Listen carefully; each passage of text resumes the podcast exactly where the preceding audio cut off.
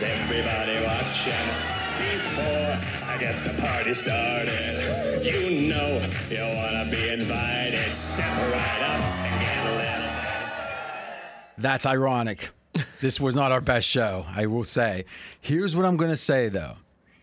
Do you remember or you might have read about it at Woodstock, like 99. There's people who say, I watched the documentary. Yeah, I was there. It's kind of like a badge of honor. If you get through the end of this pod. You survived Woodstock 99? You metaphorically should have a T-shirt. But I will say this. There's some brilliant moments. And the first half of it's good. But we changed things up a little bit. Let's just say this. If everything was a success, why would anyone... Why would there be garbage, man? You really think about it. Right? Yeah. But I tell you this. How's your hockey doing? 32-12 plus 25.74 units. That's good. That's a party. How's college basketball starting? Great. Started off, I had a 3-star hit tonight, actually, while we recorded this pod. Seton Hall went under. That reminds me of the story with Stu Unger, the great poker player, maybe the greatest talent as a poker player ever.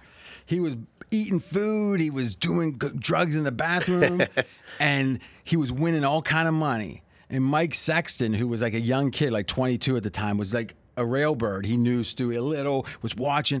Stewie goes, "Hey, kid, play my hand for me. I got to go in the shitter." He goes, who knows what he's doing in there, right? Well, Stewie gets like rolled up kings, like in 7-card stud. Oh, not Stewie, but Sexton. Mm-hmm. So he's got to play. So he's raising, he's raising, he's raising. He ends up betting like almost all of his money. It was a limit game, but it was like huge raise.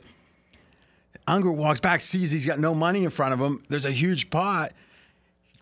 Rolls over Sexton, king's full, right? King rakes like a big like $30,000 pot. He goes, "You guys are," he starts screaming, "You guys are so bad, I can beat you from the shitter." So it's kind of like that, right? You follow? Yeah. You're doing a podcast and you're winning money. You're not even, you're in the shitter in a way. I was in the shitter. But that was this show. See, it all comes together. But it was my fault. I came up with a new idea. How's this sound? I think there's a way to salvage it.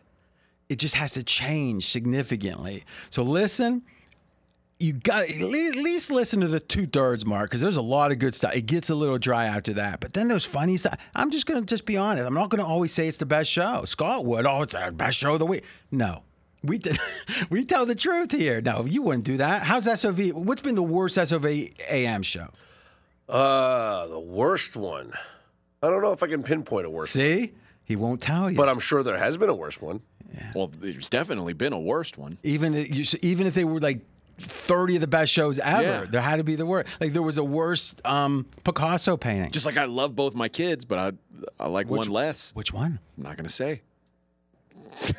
Does your wife know? Oh yeah. Do you think he knows? Yeah. Oh man. Are you paying for counseling later? No. Well, it matters who needs it. If it's the kid I really love. All right. Speaking of lack of love. Here's love, though. $75 off. I'm going to make this one quick. Any basketball season access. And AJ, if you think he knows NFL, oh, come on. But he knows college. Would you say you know college basketball double as well? Yes. This guy wins at college basketball. This guy wins at hockey. You can get any basketball season. Actually, if you want the hockey, you got to pay full price. Any basketball season access, you get $75 off. And remember, college has started, and unless I'm mistaken, I don't know Handicap Daily, there's been massive number of games early. It's not like they're starting with a slow roll. Monday was almost every team played on Monday. And 300 and some teams. Yeah, and there was like 5 games on Tuesday. God, you should almost get AJ's subscription just to thank him for handicapping. I mean, like that sounds like torture. Yeah. I cut out some teams this year on your recommendation. Listen, you don't need high volume. You need winners, which you deliver on. I'm a big believer in focused handicap. I think if you're starting out as a handicapper, focus on one conference. I mean, like literally that one conference and watch the press conferences, and you have a chance to win that way. All right, any basketball season access, including Mackenzie's MBAs possible, AJ, all of it. Now, here's the coupon code. HOT75. Oh, that sounds like a radio thing. HOT7 on HOT75. Tune in and get the best bets from AJ Hoffman. Though he hates himself for handicapping it, you benefit from his self-loathing. HOT75. Onto the show, if you want to call it that. Mike, onto the so-called show.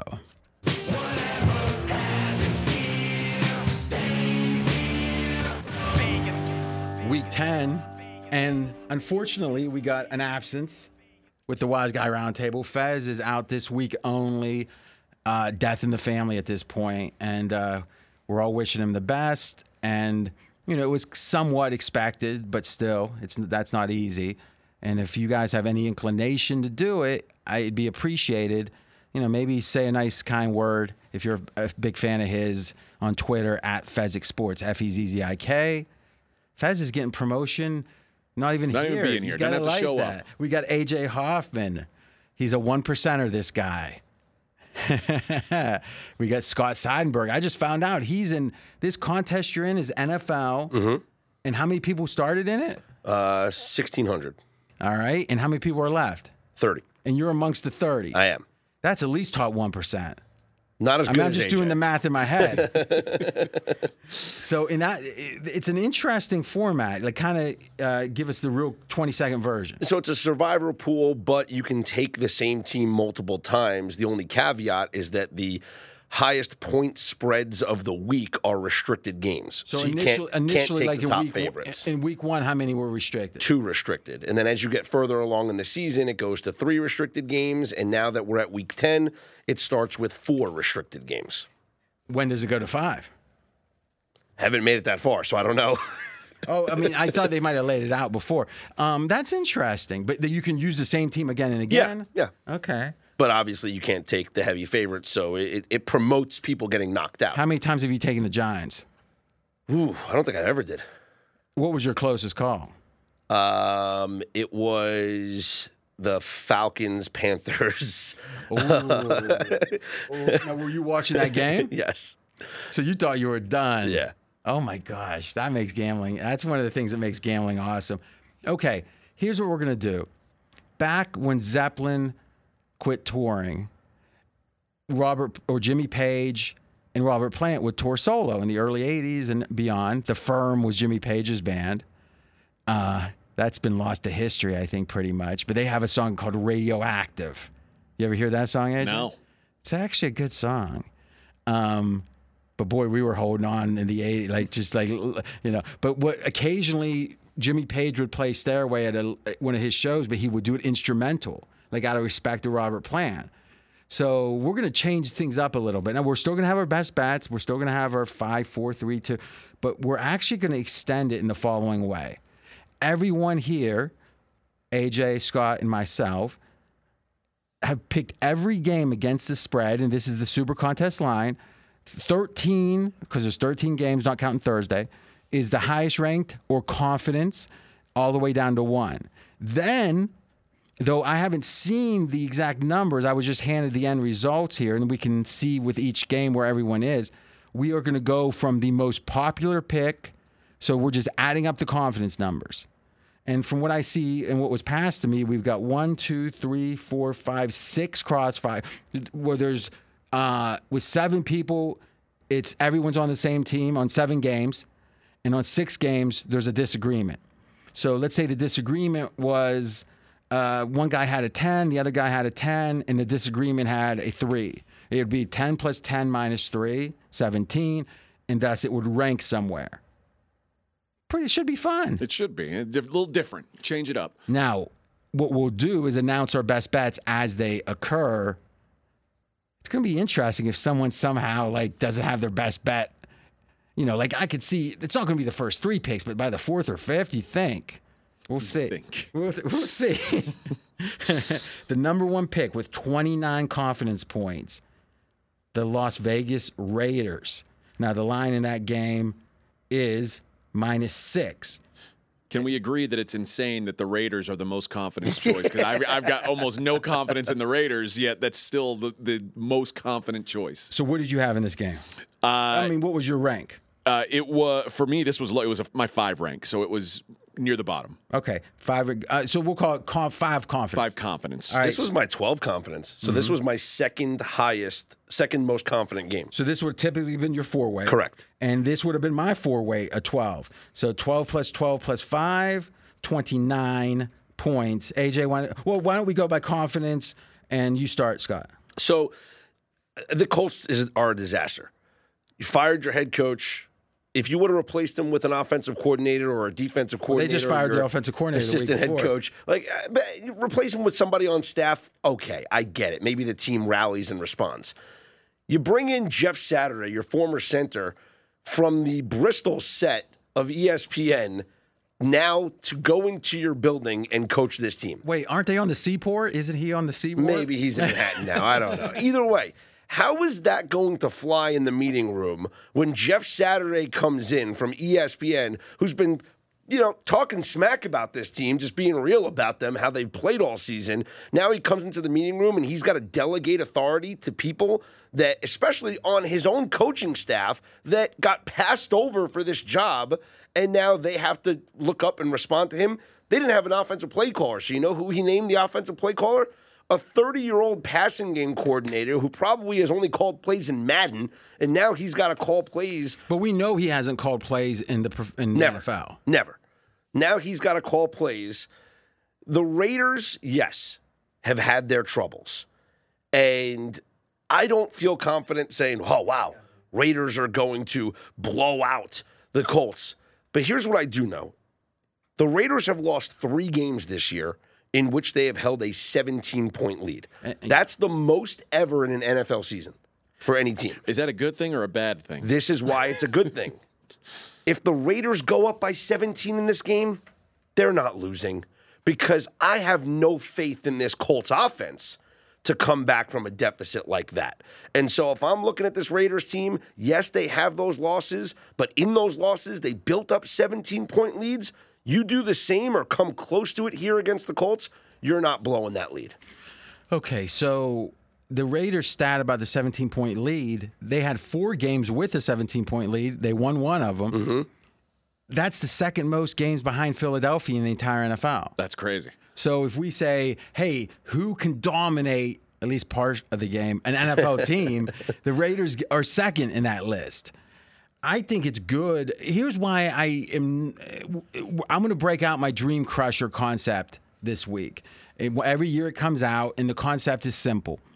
If a team loses a game that precludes them, that stops them from achieving their season-long dream, whatever they entered the season dreaming on, they have trouble the next game. What's the point? Nihilistic. It's like, that's why I'm picking against Alabama this week in college football. That's a good example of it. If there's ever a time they're going to be flat, in theory, it's going to be that. And even Saban, you got to wonder, does he have the fire? With him, probably yes. But the players, we don't know. So I don't think that's the case with the Raiders because they have a new coach. And though they made the playoffs last year, it was fluky. Everyone kind of knows that. A lot of close game wins. And here in town, you're hearing conversation on the radio. Hey, we gave them a playoff team, and now what do we got? But they're not going to – you don't think they're going to fire them in year one. So all those players know this is the ship they're on. I don't think they give up, right? And who knows? They still have an outside chance to make it. Especially, they probably think they're very good. So, in general, I think the Raiders are still motivated. They obviously are better than their record, but this is more of a fade of the Colts. I'm scared of this game, and this is, again, my 12 confidence. It's my second highest one. This would have been my 4-star, or is my 4-star, is this line move or lack of line. This is the dog who didn't bark, as Sherlock Holmes once opined. Is that how opined, you think? I think that fits. Ask the English major. Wow, come on, I'm better than that English. Okay, well, don't ask me. I would say maybe he hypotenized. I think that works as well. What do you think, Mackenzie? So you're saying no one cares what you think. It doesn't matter what you think. Is that how he said it? It doesn't matter. Damn, I messed it up. That's pretty good. Oh, go ahead, Mackenzie. Your words were good. That was good. But let's look at this line move. Is the look-ahead line was Raiders by 3.5. Okay? It closed, look-ahead line closed there. the World Opener, which was Sunday night. This didn't happen till, was it Monday or Tuesday? It was Monday. Monday. All right. It went to 5.5. Now, the Raiders lost, but still Colts looked worse. And now, by Monday early, before right around the firing time, it was 6. Okay. It's still 6. How could they say, okay, Frank Reich trying to salvage the season, to a guy that conspiracy theorists are thinking this is to tank, to bring in, sabotaging their own team? Because we talk about this all the time. With a new coach, you don't know if a coach is an upgrade or a downgrade until you see him coach. Well, you do, but if they never coached. In this case, I think most people consider Frank Reich a good coach. And the fact that he had an above 500 record despite having a new quarterback every season. Well, but some of that was his own doing. The quarterbacks they picked. That's fair. Plus, he's the one that lost Andrew Luck. I mean, theory. I mean, if someone quits, when Belichick had the absences during COVID, people who didn't come back, there was a lot of talk of, oh, he's a hard ass. People don't want to play for him, right? Yeah. I mean, if you have the only quarterback to quit in his prime, I mean, who else has done that? I mean, Jim Brown did it as a running back. Barry Sanders did, and so did Calvin Johnson, right? So but no quarterbacks. No. Tom Brady would have quit like 15 years ago. That's right. So, I mean, I'm not saying it's Reich's fault, but to some point, if I'm a fan, I'm wondering, what the hell did you do to Luck? Do you think Frank Reich is one of the 20 best head coaches in the world? I don't. Really? I know I'm in the minority. Okay, I do, and I certainly know. I can say with confidence Jeff Saturday is not one of the 20 best coaches in the world. I agree with that. He eats pancakes. I know that much. He was a real good center. Peyton Manning, I mean, they obviously have a good relationship, but – he, you know, just seems like such a Jim Irsay move to make. But wouldn't it be smart if he's trying to tank? Yes. It's a big. What's it called when you have a reveal with a magician? It's abracadabra. But anyway, it's a distraction. It's a sleight of hand, a misdirection. Yeah, misdirect. It does feel like that we're talking about how wacky the owner is, instead of talking about that this could be a sabotage. Well, and is it coincidence that a couple weeks before they benched Matt Ryan, Jim Irsay said, Matt Ryan's our quarterback for the next 2 years. A couple weeks before they fire Frank Reich, he says, Frank Reich is our head coach through this season.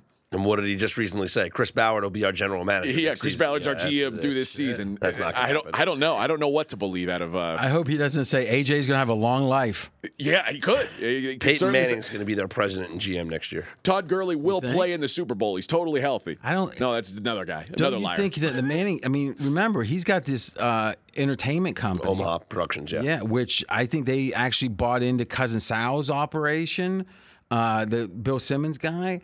So you got to wonder how much they're making from that Manning cast. It's got to be like 20, 30 million each. It feels like Peyton Manning's got a really good life going for him. Yeah, I don't think. Well, I would say he's not going to coach, but if he did take a role. But GMs work just as hard. But if he did take a role, it would be like president of football operations or something. But that's a 70-hour week job, right? And what it can do is the same thing it's done to Elway. It makes a fan base that you'd have thought John Elway would be beloved forever. There's some Bronco fans who are like, what's this guy doing? I think not the fact he brought him another Super Bowl probably. Let's be candid. If you can win a Super Bowl every 20 years, you're ahead of the game. Yeah, that's true. So I don't know. I don't know a bunch of Bronco fans, but I didn't sense a lot of anti-Elway. I did until they won that Super Bowl. Yeah. But you're right. All right. So Frank Reich's record ATS, well, 38, 36, and 3. It's just about average, I think. Straight up record 41-35 in the playoffs, 1-2. Straight up 2-1 ATS. He almost beat the Bills. Remember? Yeah. Do you think being slightly above 500 is better than average? Because some coaches, like Bill Belichick, gobble up all the wins, where most coaches fail out pretty quickly. Well, listen, there's guys like Josh McDaniels gobbling up losses too. That's an interesting point. Mackenzie, as fascinating as a mean versus median debate would be right now. Finally. We're going to have to do that silently. Oh, okay. So you can sign anything if you have any epiphanies. All right. It's an interesting point he's making, but there's a normal distribution typically. Apparently, Scott's got some trends for us this week, so you know he knows this. And that means that there's going to be the most in the middle, and then there's going to be outliers, but there's one standard deviation out, two standard, and it normally drops off at a certain rate, right? His point is maybe there's a fat tail with the winners, where the winners just win a disproportionate amount, and then there's the losers that maybe are a fat tail. My guess is there's probably more fat tail losers than winners. I was going to say, because for every Belichick, Harbaugh, Tomlin, Andy Reid, there's like 10 coaches a year that seem to get fired. So, yeah. It's probably not a normal distribution, actually, even though the league tries that with their parity. All right. Like if through 5 years you've got a winning record in the NFL, I'd say you're probably ahead of the curve. So one of the things, 5 years winning record, yeah. Unless you're Jim Caldwell with the Lions. That's true. They said, we don't like double-digit wins. What are you doing here? I mean, that was interesting. All right, so what we've done, Mackenzie's actually had a real Herculean week, through the weekend. Imagine being on the phone with me at 2 in the afternoon on Saturday, barking orders, saying, get back to me in 2 hours. This dude's been doing it. He's give him a little kudos for this. So one of the things we've done, and this is fascinating, is we went back and we removed garbage time from every game this season. And we defined that by saying no consideration at all if one team has a 99% chance to win or higher, right? And then if it's 98, we discount it by 75%. And then we go down to 97, and it's 50%. 96 is 25% discount. 75% is there in that case. Okay, and that's it. If it's 95 or lower, we give 100%. So we're being very judicious on removing plays. But we remove... Mackenzie, what's your sense of the number of plays overall that's been removed, the ratio to overall? I'd say the average team is like 88% competitive football. All right. So, but it really makes some major changes. Do you have the list of the teams that's been upgraded or downgraded the most, just based on the stats? Versus full-time? No, I could do that, though. Okay, because you had that list in one of the prior versions, remember? We were seeing. But what happens is, like a team like the Bills, who in all power ratings, assuming Josh Allen is healthy, let's make that assumption for a second, has been number one pretty much the whole year. Well, we got him dropping to 2 and only 7 points better than their opponents. Now, they've had a tough strength of schedule, which we're going to adjust for next week. We haven't done that yet. Mackenzie's got a long weekend of that coming up. But what are you laughing at? But there's been the number one team is Philadelphia. And if you think about this, Philly has not played well when it hasn't mattered, meaning they're up by 28. Mm-hmm. They don't play well, but Bills have they had many close games or have more than one close game. But when they get a big lead, they tend to extend it. Yeah, they're bullies. But what does that even mean? Getting the big lead means a lot. But once you're at 98%, if you score 14 more points or you don't, what does that mean? I don't think it means much. The fact Philly gives up leads, I think, is probably – they don't give up leads, but they get to the point it's almost competitive. The Ravens do give up leads. Yeah. But in that case, when you're losing, everyone kind of says, hey, it means – because remember, a game can go out into garbage and then come right back in. Sure. Right? So there might be 7 plays in the third quarter that went to garbage time, but then they scored a touchdown. They went right back in. Well, and that creates an interesting question. If those plays do go to garbage time and then the game becomes competitive again, do they still get counted as garbage time? No. Oh, they become valuable plays. Every play is considered separately. Okay. So some games you're going to have just the last 3 plays. The neo-outs don't count, for example. It kind of makes me think the Bills are overrated. Because if I said to you, and AJ, you're a fan. You grew up a fan of the Bills somehow in Texas. How did that happen? Jim Kelly was a quarterback for the Houston Gamblers. Oh, okay. I can appreciate that, actually. Okay. I guess I can say it now because they're back. The Gamblers' copyright or trademark was expired. Like 3 years ago, I noticed that, and I was going to grab up their trademark. And you didn't? No. Man. But I'm not sure how that works. I think if they reclaim it, they could have taken it to court, and because I would never expected them to come back. right? Because they're going to have the Houston Gamblers, aren't they? Well, you could have bought HoustonGamblers.com and made them pay you for it. That's interesting. But I was thinking of like putting shirts out and stuff. Because let's be honest, that the Gambler part is kind of, it's kind of cool. There was a USFL team called the Gamblers, and now there is again. But it doesn't seem as cool if they're sponsored by DraftKings. Or, I don't know. But no, nothing against DraftKings. I'm just saying it was more subversive before. If I asked you, last question on the Bills, and we'll get to that game, obviously. If I asked you, what's the main thing that makes you confident in the Bills, meaning what you've seen this year, not Josh Allen's good or whatever, what would you say? That they are elite defensively. Okay. I would have thought, and I'll see what Scott thinks, that my impression is, they blow out some teams. They blow the doors off of teams, like Tennessee. Wouldn't that be top high on your list? Yeah, I was going to say they only know one speed. They only play the game one way.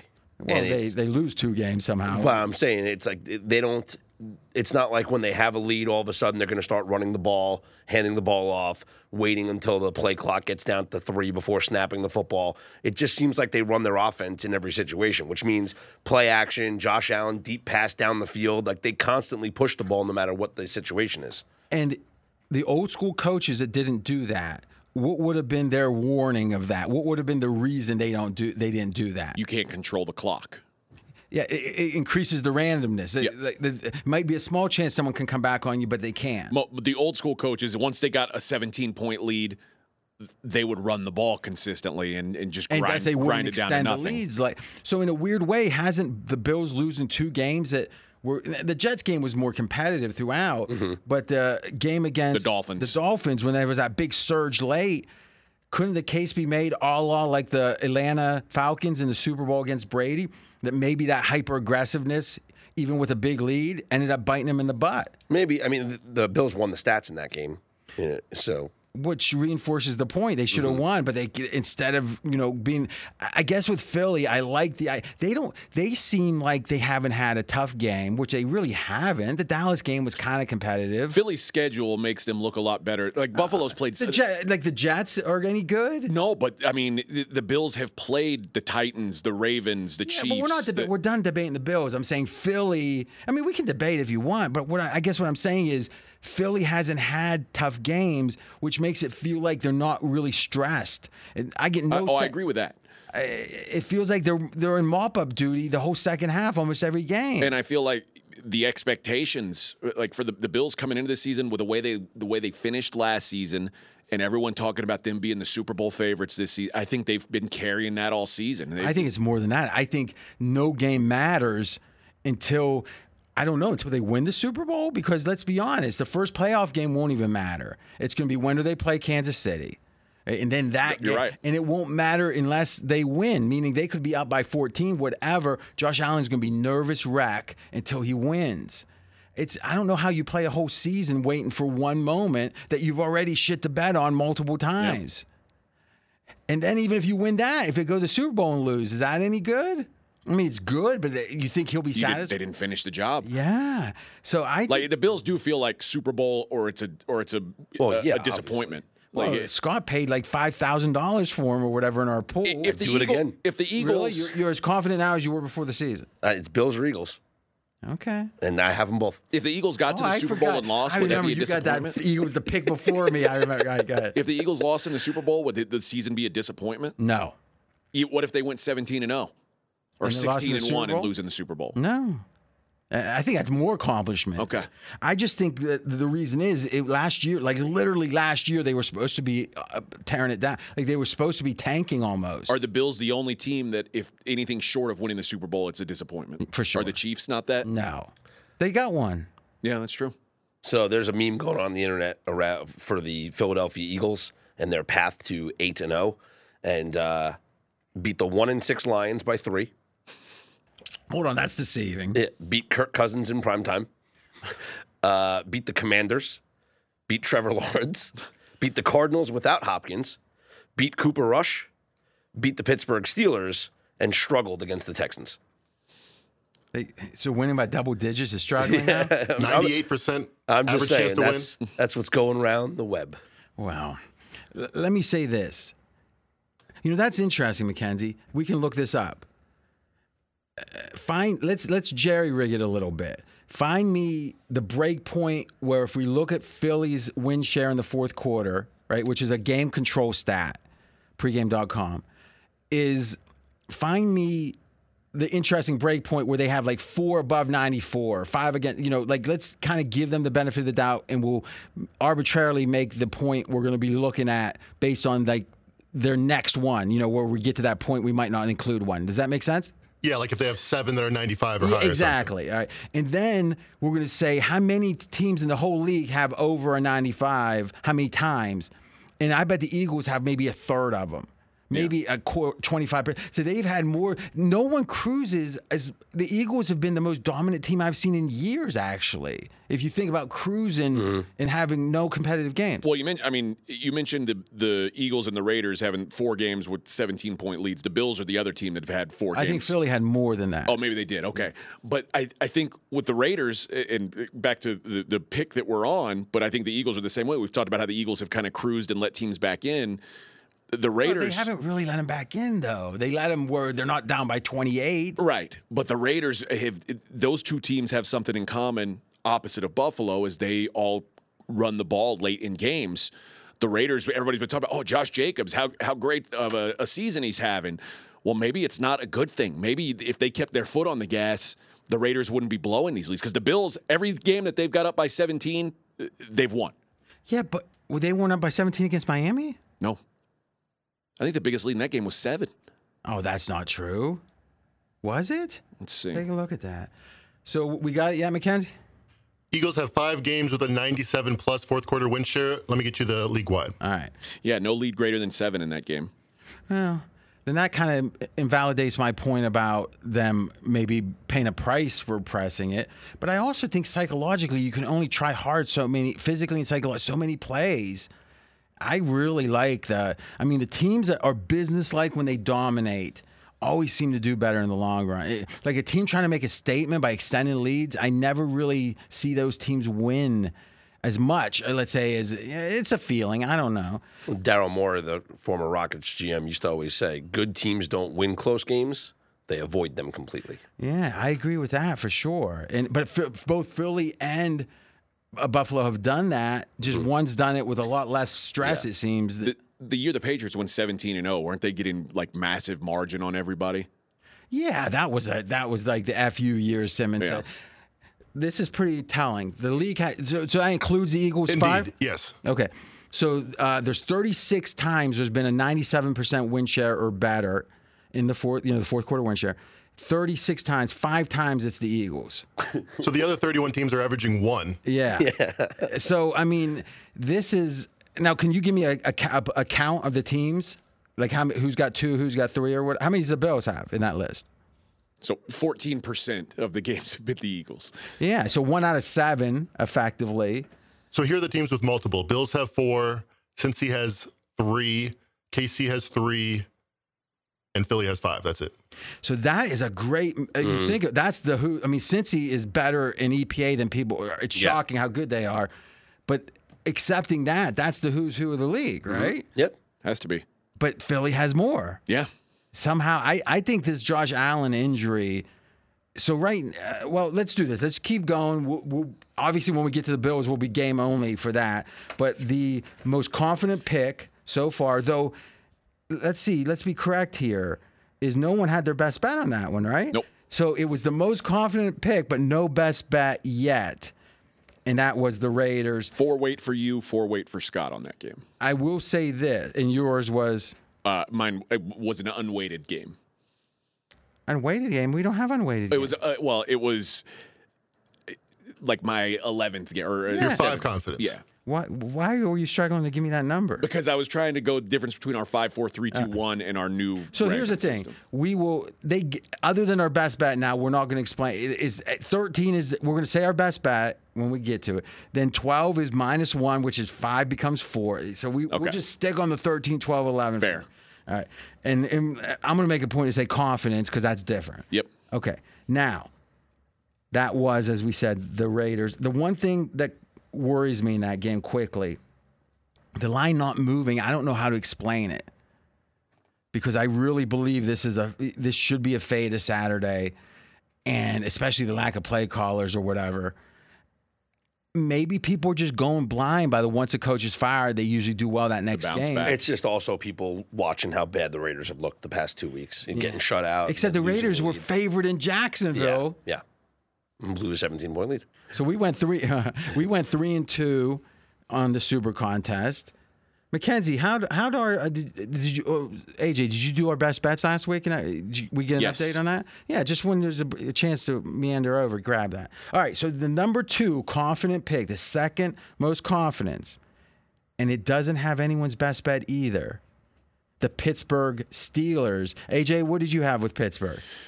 With Pittsburgh, it just boils down to. No, I'm sorry. What was your weight? Oh, sorry. Mine was a 10 weight. So a 10 confidence, yes. Now, it's funny because if I had any other number, this would have been our most confident pick between the three of us.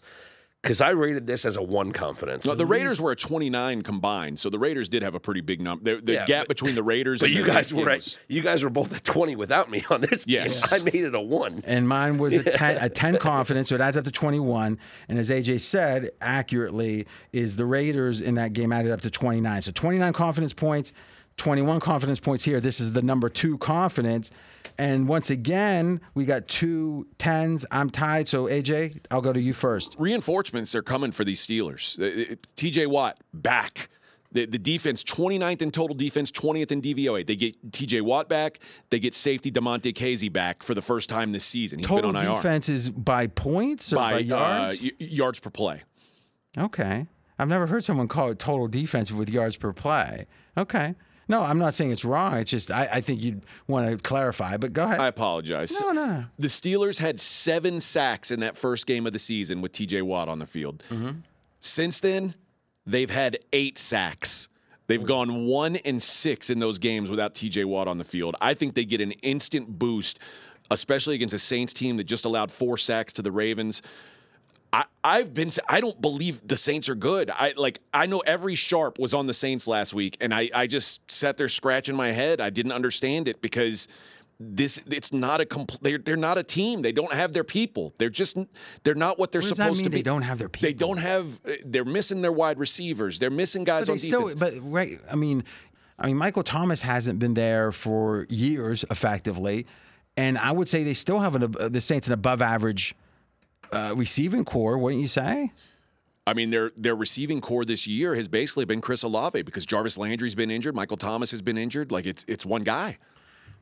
Here's what we know for sure, and just to be clear, I've got Pittsburgh as my 10 confidence, so 13, 12, 11, 10, so my 4th biggest or strongest pick, and it's not a fade of the Saints for me.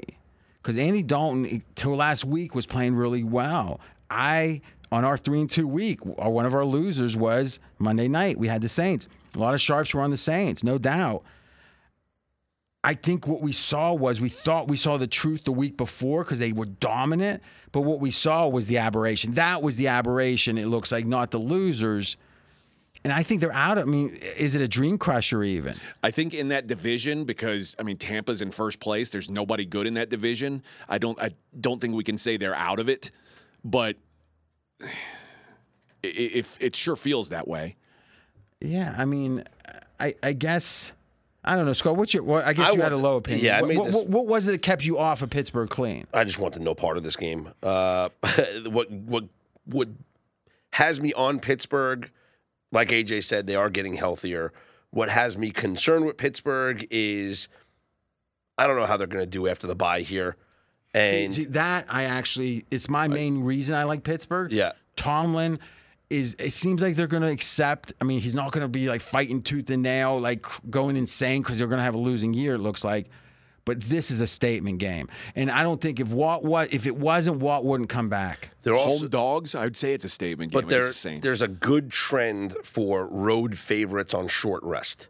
Okay. So road favorites on short rest since 2016 are 57.7% ATS, 45, 33, and 3. Mm-hmm. It's one of those trends where it's not putting me on the Saints, but it is backing me off the Steelers. So what are we defining as short rest? Less than 6 days? They played Monday Night Football. And now they're okay.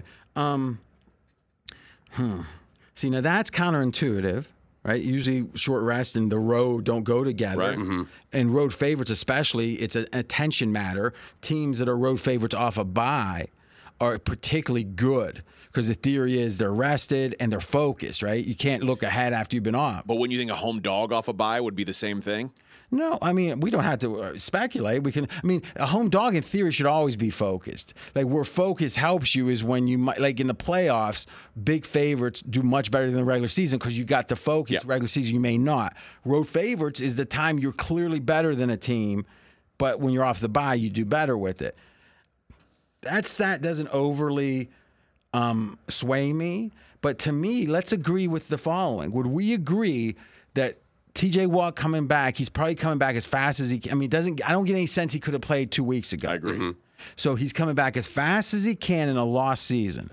Whatever he brings in on the field, I think he's going to bring enthusiasm at least for one game. Especially at home.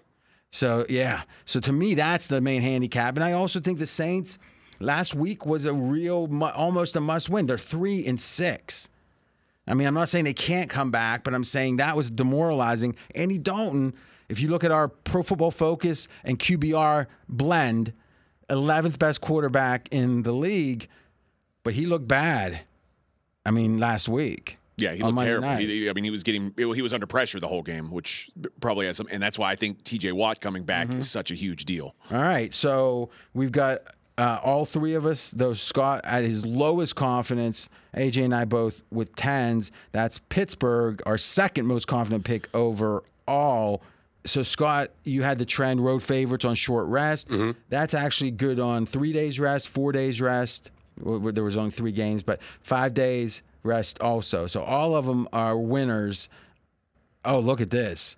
So, Scott, this can be version 2 of your trend is here's the situation. Road favorite, as you said, short rest, which is either 3, 4, or 5 days of rest. The typical Sunday to Sunday is 6 days of rest, right? So less than that.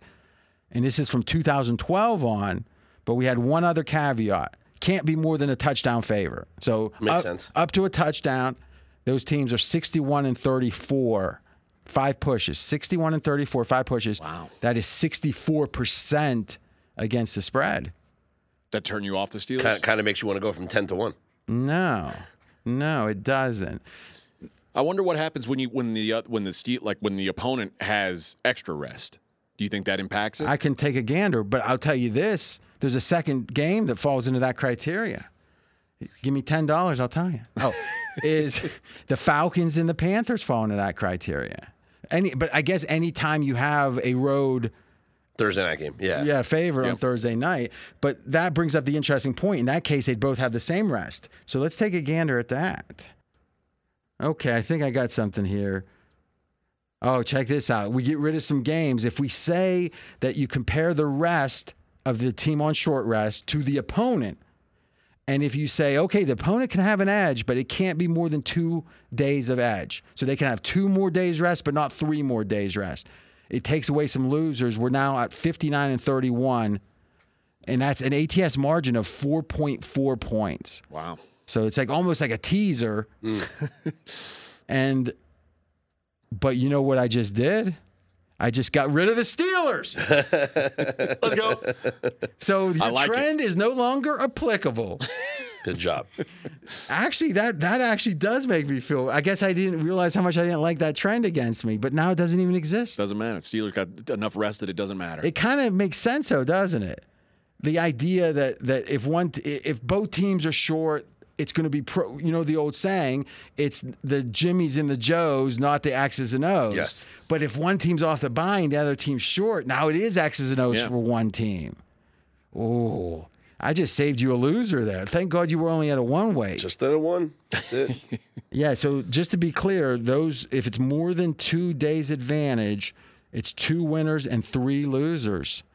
But the ATS margin of those games was less than 2 points each way for both subsets. And I feel better. Moving on, our third most popular pick, and that is I see it. It's my best bet.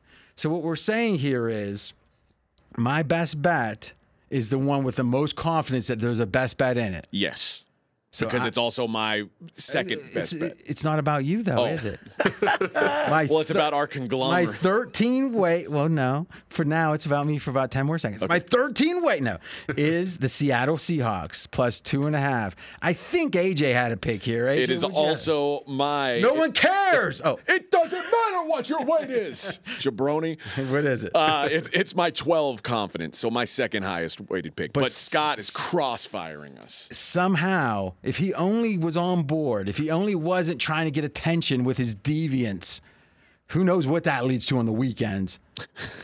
What do you got here? A 4 on Tampa Bay. Let's let you make the case first.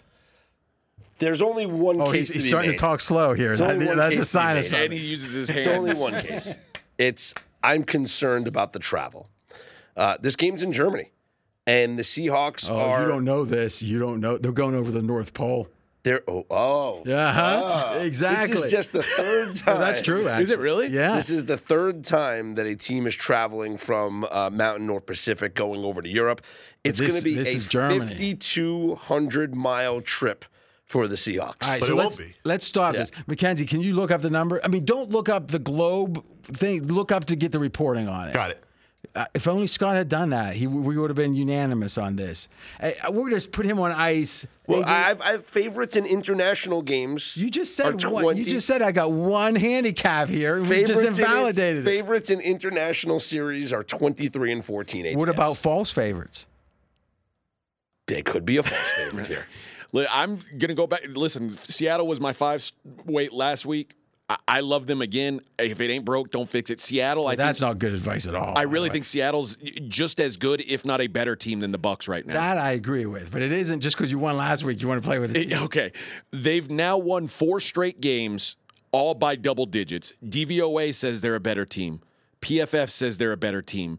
The Bucs haven't had a clean win since week 2 against New Orleans. Those first two wins. And that was tied entering the fourth quarter. Those 2 wins against Dallas and the Saints. The first 2 wins of the season, the offense scored 2 total touchdowns. Since then, they're 2-5 with a bailout penalty call saving them against Atlanta and a miracle drive / bonehead drive, I guess, depending on your POV in the Rams game. The Bucs can't create pressure without Shaq Barrett on the field. I think Geno out for the season. Right? I think Geno. Yes, out for the season. I think Geno plays well. The way to beat Geno, put him under pressure. The Bucs can't do it now. In 4 games away from home this year, the Bucs have scored a total of 3 touchdowns. PFF puts the Bucs offense sandwiched right between the Chicago Bears and the Houston Texans. Well, the Bears obviously lately have been really good, but on the season long. So what's the rate? What's the rating? 22. Okay, that's not so bad. I agree that Seattle is the better team right now. I also think it's the better spot because as much as – remember the Seinfeld where Costanza wanted to get back with a girl? I don't think it was Susan. Maybe it was Susan. And he goes, I just want to be walking up those steps again into her apartment. And then Jerry's like, you used to hate going up those steps. He goes, I know, but I want to – you know. And then at the end of the episode, he's walking in the steps. You see the look on his face like, what have I gotten myself back into? I think that Brady was, and everyone was celebrating, and rightfully so. It was a nice win, you know. But then they're like, oh, my God, we're not going to win. You know, the Super Bowl doesn't seem likely. Now we got to go to Germany and not even get to fly over the North Pole? I mean, do we got that confirmation yet, Mackenzie? 10.5-hour flight is the only information I got. So here's the question. See how long it is for Tampa. This is the information that I got. The Seahawks are leaving on Wednesday, but because of the time difference in the flight, it's going to be midday Thursday when they arrive. Yeah, but that's the international timeline. So they're losing a day of preparation. But so is Tampa Bay. This is reminds me of the old Speed Racer, like this the cartoon from the 60s. Yeah. There was one thing. Go, Speed Racer, go. Did you do an edible or something? No, I wish. No, but here's what happened. One time, the little kid that was I can't remember the kid's name, right? He wanted to race in a race in Japan, and it was 16 and over, or 12 and over, and he was one day away. Then at the end of the episode, they say, we passed the international date line. It's tomorrow. And they were all celebrating, and he got the race. And then he died in the race. No. But there was a terrible crash. It took a dark turn. And they said, well, wait till tomorrow. It won't be. I don't know. But anyway, the fact of the matter. Wait, was it me taking the edible? No. The fact of the matter is, I think what we're going to find out is it's about 90 more minutes to Seattle flight. And that's the only distinction. And if that's what I heard. If 10-hour flight. Versus what? 10.5. 60-minute difference. So you're 30 minutes. Thanks, Mackenzie. 30 minutes of difference, Scott. How many points is that worth? That's just a lot of high knees in the aisle. I don't know. So this is the difference between an NFL Oh, my God. No. I was going to say, the other thing to consider is if the Bucs had lost that game to the Rams, that would have been 5 straight losses. It would have been, or 4 straight losses. It would have been 6 out of 7. Would people have thrown them in the trash the way they did the Packers? I think so. That one drive says, well, everything's okay. I don't believe that. I don't officially do a make a line or guess the line segment. But in this one, I was curious. I thought, man, the most benefit they could give Tampa is pick 'em here. So to me, I think that we could only get this value if they won. But I think Tampa winning, there's going to be a sense of now we got to go to Germany and play a tough team. And they're tired. If you think from that Pittsburgh game on, it's been drudgery. They play the Thursday night game. Think about it. It took them having 10 days rest, and it took them 59 minutes to get going. I don't think this opens them up now to now they're rolling. I think it's been even since before that Pittsburgh game, because remember that Falcons game, they were down to the wire the week before the Steelers game, and before that, they're in a track meet with the Chiefs. I'm just going to play conspiracy theorists here. The NFL is playing this game in Germany. They're trying to attract an audience. The refs are going to call some BS flags on the Seahawks and not let them touch Tom Brady. Brady's the star of this game. He's going to be the face that everyone's marketing there in Munich. They're not going to let Brady lose this game. See, I don't know. I think in a weird way, the NFL loves parity. I don't think they're going to let him get hit a bunch. They never do, right? I mean, no quarterback gets banged up now, except Big Ben a couple years ago. They kept hitting him. It didn't seem to matter. Cam Newton dead on the field. Like, oh, sorry. Incidental contact. Toughen up, Buttercup. But the fact is, I think that the league loves parity. And let's be honest, Seattle is a hell of a story. When they originally did this game, it was like, oh, Seahawks, they're going to be one of the 3 worst teams. Against one of the best teams. Now it's like a good competitive game. I think in general, and think of what Seattle's feeling right now. They're excited. It's like going on a class trip. And like where I grew up, you went to Washington, D.C. your 6th grade year. That was your class trip, and it was the first time most kids, other than that their buddies, would stay overnight. Like, first time I was ever out of the city, where I grew up, overnight. It was. I remember in 4th grade we were talking about, imagine when we go to Washington, D.C. Seattle feels that for this. They're excited. They're getting attention. Brady's like, who knows what he's doing? He might want to dye his hair, whatever he's not doing on the road. I think Brady's excited. He might have some procedure that they only do in Germany. Oh, the blood clot. Oh, the red blood transfusion thing. If you can get confirmation on that, I'm going to pass this game. If we look at this after his cheeks shaved down. After week 3, his cheek shaved. What's that? That's what I think that's what trans people do. Not just people trying to fight aging. I don't think they shave their cheeks. All right. His jawline looks a little too manly. All right, after week 3, Seattle was 1-2. They were 45-1 to win the NFC West. Now they're plus 150. So what's San Fran? Minus 135. Who do you like there? I'm more skeptical than the market on San Fran for a rare change. Why is that? I just haven't seen that much change. They're 4-4, and they're minus 400 to make the playoffs. So that makes me nervous. I agree. Last year they started slow too, right? What were they, 3-5? They were 2-4 at one point. Yeah, 3-5 also. I think Seattle's the better team. I think it's a better spot for them. I think Pete Carroll, if this was a young team without a real coach with gravitas, maybe the trip bothers them, but Pete Carroll's got this team rolling.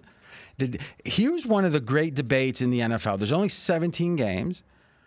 You got to count all of them if you want sample size. But is Seattle the same offense that they, or check that, the same defense they were 5-6 games ago?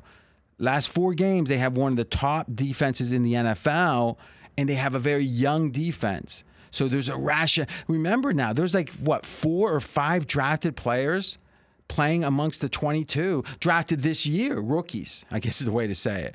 What other team has 4 or 5 rookies? The Jets. They got 4 or 5 rookies starting. Well, Sauce Gardner, yeah, I mean, Wilson. Before Brees Hall got hurt, they did. But even Gardner and Wilson and what's-his-face on defense, the defensive end. So. Wilson, the receiver? Yeah. Okay.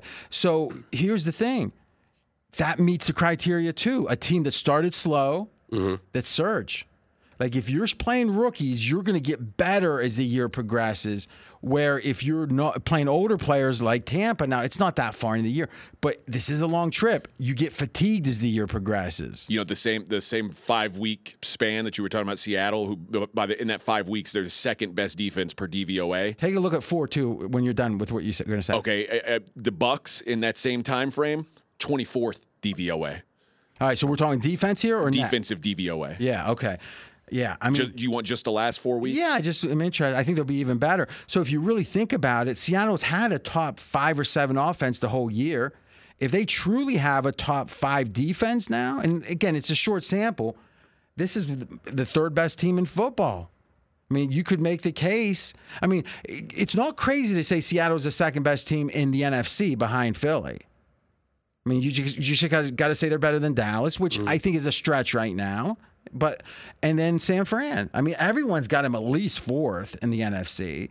It's hard. I mean, Minnesota's the question. Yeah.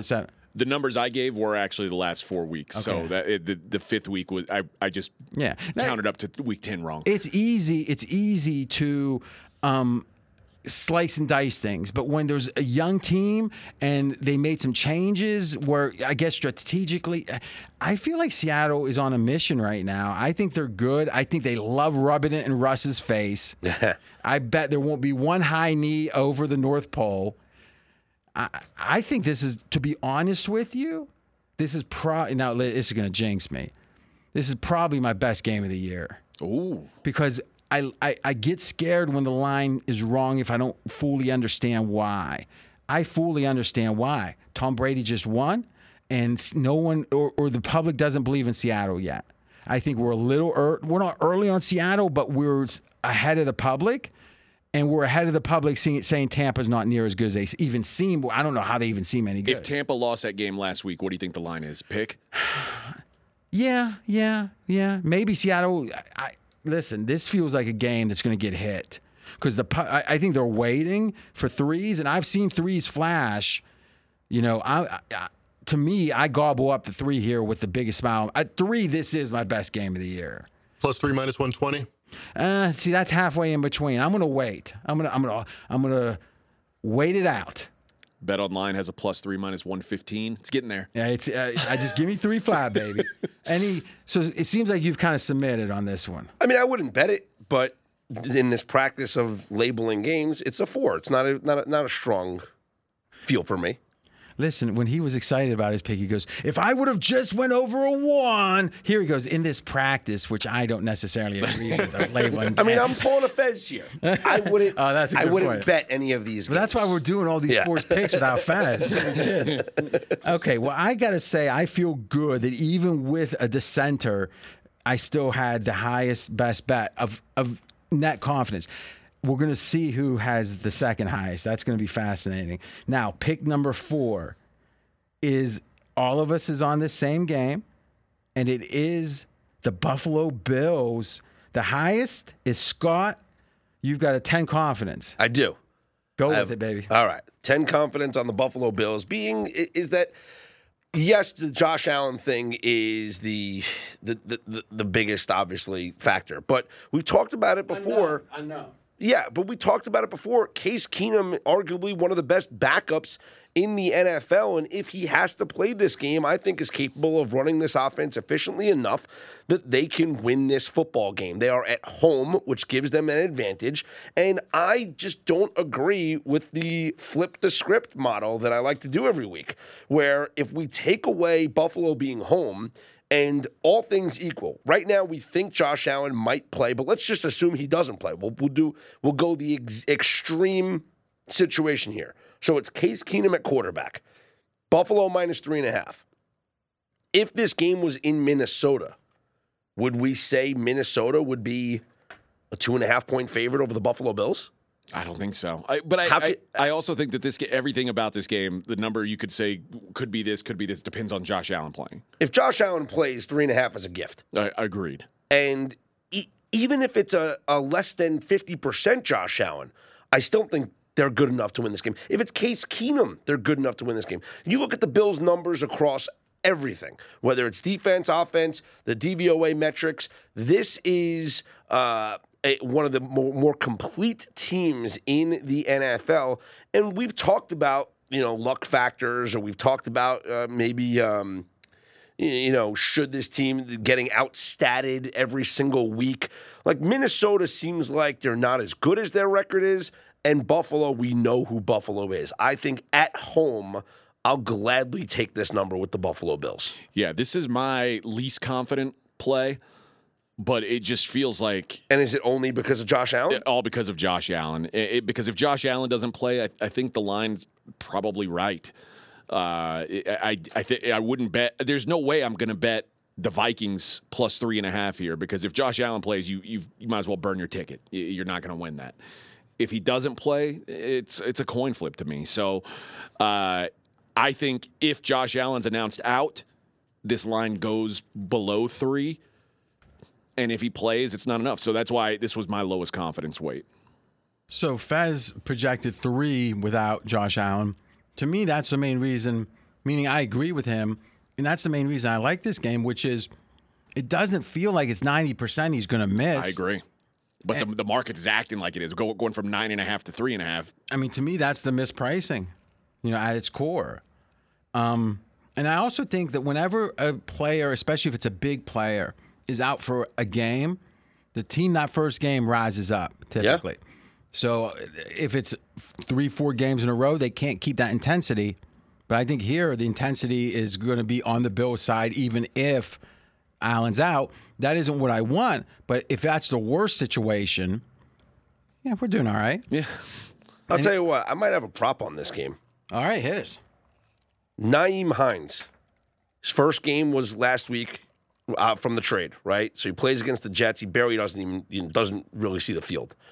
Now that he's going to get involved in the offense, practicing all week with Josh Allen banged up and a backup quarterback in Case Keenum, backup quarterbacks might have more of a tendency to go to their bailout options, which could be the running back coming out of the backfield. Give me Nyheim Hines receiving yards over. So what's the current number? And should we wait to see if Allen plays or not? I even think if Allen plays, Nyheim Hines is gonna have because like I said, he'll be more involved in the offense now, having a week plus being there after the trade. Let's see if we can get receiving yards. No, there's no prop ups on the Bills. So here's my thought: is if Allen plays, if you can bet this before we know for sure if he will or he won't, they're gonna deflate these numbers if they don't think Allen's gonna play. So if he plays, you're gonna have the better quarterback at the deflated number, and if he doesn't play, your rationale is even more applicable, the dump down. So it seems like you got both covered. All right. Minnesota is the third luckiest team. If you look at the raw number of wins versus their fourth quarter game control, their win share in the fourth quarter. Now, unfortunately for Scott, he doesn't like this. The luckiest team, the Giants, they've won 2.3 more games than they should have, based upon the numbers. Jets, second luckiest, 2.1 wins more than they should have. Minnesota third, 1.8. So but I think the market knows this is an over. I mean, the market's got Minnesota not rated all that high. By the way, if Minnesota is good, it makes Philly look even better. Yeah, they dominated them. Yep. But like I was saying before, and RJ, what would your opinion be if it was Case Keenum as the starter, and this game was in Minnesota? Okay. And the Vikings were 2.5-point favorites. All right, so let's think of Fez's 3 on this game, which I think it's either 2.5 or 3, so let's call it 3 for a second. Now, Minnesota has one of the better home fields in the league. So let's do a 5. In Buffalo. Case Keenum knows that stadium well. Buffalo actually has a good home field, too. So I'm going to do a full 3. No. I'll do 5 points for the swings. So 2.5, 2.5, let's say, or generally. Okay. All right, so five. So that, now we're going off at three, but okay. So that would go to Minnesota being a 2-point favorite. So you were saying what? 2.5. Yeah, I think that'd be right. So you would bet Minnesota as a 2.5-point favorite over Buffalo? No. If anything, I would think the line should be 2. So I would lean Buffalo there.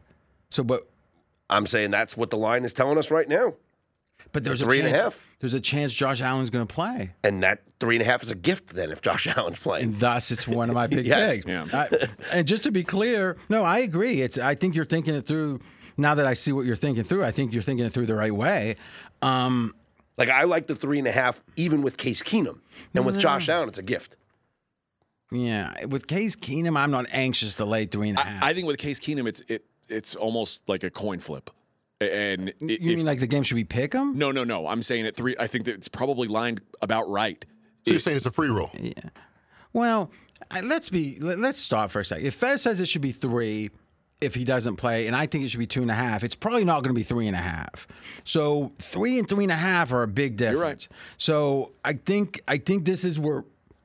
Let's just say this: if we knew Keenan was playing, I wouldn't lay 3.5. Would you? No. So that's why this is my one. But to me, if you think that even Josh Allen has a 30% chance to play, and you think he'll be fairly okay if he plays, then I think it is almost a free roll. I think there is a net negative, or not net negative. There's a negative if he doesn't play, but there's a big positive if he does, and it equals itself, out and more. I think to our advantage here. Asymmetric. I agree with that actually. It's not about line moves in this case. It's about the possibility of Allen playing or not. And this is really, if you think about it, when I went to finance school at Ohio State, I guess not finance school, but finance degree.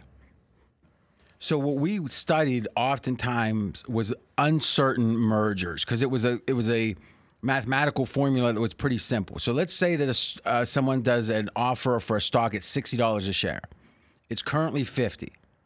Now, what's the chance of the merger going through? If it were 100%, the stock would go to $60 immediately because it's now worth $60. Someone's paying $60. If there was a 0%, it would say a $50. Hey, some crazy person said they want to do a merger. But usually it's going to be in between. So merger arbitrage is something there's been billions of dollars made where people will try to predict, like we predict games. What's the chance of this merger going through? So let's say the market thinks it's 50%. The stock would be at 55, exactly in between the 2 points. 50% chance. So there's $5 of value in that bid because there's a 50% chance you're going to gain $10 of value. This is exactly what this is. What's the line if Allen plays? What's the line if he doesn't? What's the chance of him playing? If you give me those three things, we can figure out right away. Right. And to me, I think Allen's chance of playing is probably 50%, it feels like. Is there anything that objectively makes you think I'm wrong about that? No. And let's dismiss, for simplification purposes, that he could be less than 100%, because I do think he could if he plays. Yeah, I agree. I was going to say, it feels like this is one of the games where when you put the picks in, you're going to have so much more information than you do now that this will, on one side or the other, almost be an autoplay, right? Well, the question is, if it goes to 3 almost, yeah, I mean, it's probably the fit. I don't like...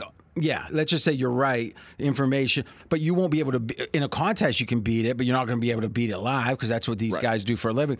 But I do think it's interesting, if we accept the look-ahead line was accurate, and let's just say it would be, I mean, Buffalo still didn't look good last week, so let's say that line goes from 9.5 to 8.5, let's say, because that was what the world opener was after the game, so that's fair. 8.5...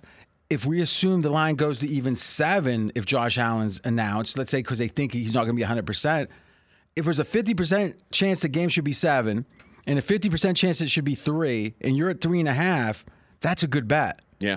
Right? So that is the thought process. Any closing thoughts? Well, if only there was a daily podcast that you could have listened to on Monday morning that suggested betting the Vikings at plus 8.5.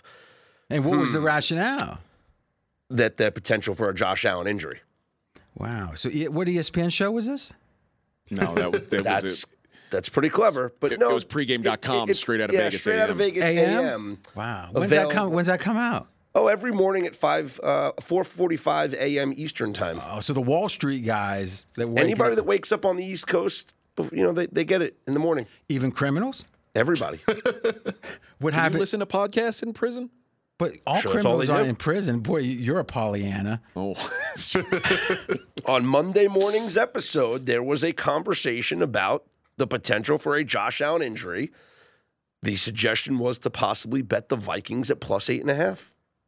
Was that the suggestion, possibly bet them, or was it bet to then buy into it, out of it, and manipulate yourself? And movers and shakers, these guys. Yeah. I mean, I'm impressed. AJ, did you listen to that show? I I haven't. I think I missed that episode, actually. I think this might be the theme. Oh, let's see if we got the theme here. I got 75, we'll give 80. 75, that's going to 80s. 80, 80, 80. That's close. That's exactly how it sounded. It was like, you might like it at 8, but the 3.5 arbitrage. 8.5 now, 8.5 going down real quick. Hey, it's going to be 8.5 for long. Get in there while you can. Boy, he had to do it better than me, didn't he? God. Sorry, I mean, 8.5. And now he's getting more attention. You have a show 5 days a week. I know, you're right. I mean, settle down. We invite you on sometimes. Yeah. All right. Well, Okay.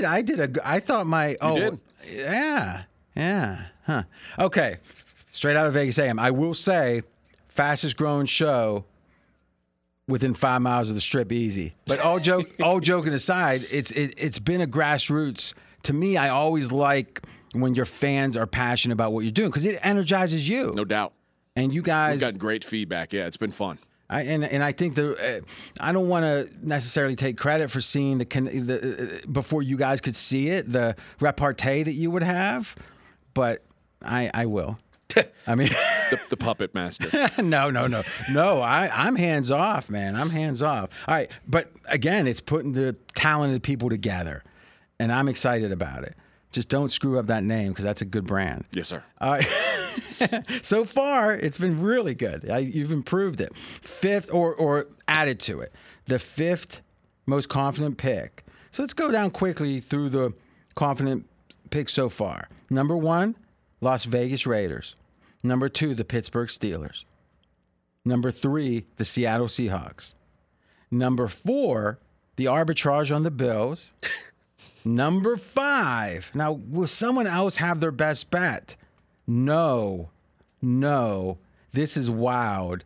Chicago Bears, the fifth most confident pick, but no one had over a 6 confidence. But we all had, RJ, that's me, had a 6. AJ had a 4. Scott had a 6. That adds up to, 12, 13, 14, 16. See, I was counting with my fingers. Strong. 16. It's weird and that you've got 8 on each hand. It's kind of gross, actually. Well, that's a prosthetic. but I got a 6 and Scott has a 6. So who's higher? Scott, you go ahead. Thank you for the opportunity. This is a fate of the Lions. The Lions, and it's not just a fate of the Lions. It's actually I've been very negative on the Bears, and I was negative on the Bears because of them trading away 2 of their better defensive players and thinking that a defensive-minded head coach is going to be very bothered by it, but. We just saw Justin Fields absolutely ball out, right? But couldn't we make the case the Bears' defense didn't play well? That's the side of the ball. But go ahead. Well, I like the over in this game between both of these teams. But we just saw Justin Fields play one of his best games at quarterback, especially obviously breaking Michael Vick's record by rushing for a quarterback. This Lions defense is trash, and I am more confident in the Bears' defense, even with their losses, being able to come up with stops against the Lions than I am with this Lions' defense being able to come up with stops against the Bears. This game's in Chicago, line's 2.5. So saying the Bears are slightly better, but still below the key of 3. AJ, what you got? I'm with Scott. I prefer the over. These are both 2 bad defenses. Over the last 3 weeks, the Lions are allowing 6.2 yards per play. That's good for 29th in the league. The Bears, 6.8 yards per play. That's good for 32nd in the league. But one of these offenses has been playing really well. One has not. Detroit has not been great offensively. And it feels like Justin Fields has unlocked a new level. really what this came down to for me is the Bears have won 7 out of the 8 in this matchup, 5 out of the last 8 ATS. The Bears have really kind of just dominated the Lions. So in a game that I felt kind of close on, I was on the right side of the 3. The recent history points to the Bears. That's why I landed on them. This is only Justin Fields' 3rd career game as a favorite. He's 2-0 straight up in the first 2, but just 1-1 ATS. So I question you talking about the trends between the teams. You got because of coaches, and you got a new coach in Chicago, a 2-year-old, a coach with 1 extra year in Detroit. So not much there. Plus, they just changed the offense so much; it's a different offense. Yeah. I don't think it's about another level. I think they're playing a different style game, design runs. Mm-hmm. He's had almost as many design runs in these handful of games as he had the first 16 games of his career, the starting, meaning. So, like, all the way up till this change in the Patriots Monday night game, he had a little bit more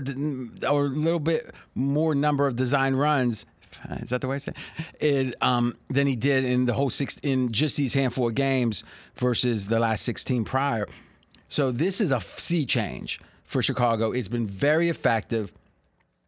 The optimism I've heard from people on this is shocking. I said it during the recap show that I did solo, which was he's running as well as anyone. It's amazing, Justin Fields, but his passing should be opened up now. If they're having to sell out to start the run, and it's not happening. Mm-hmm. Now, can it? Maybe. What Foxworth was saying on ESPN was this buys him time to develop into a passer, which is valid. I agree with that. And I think another, a full week now with Claypool is going to help. Yeah. But I think we're talking multiple years in theory for him to be even an above average NFL passer. Who knows?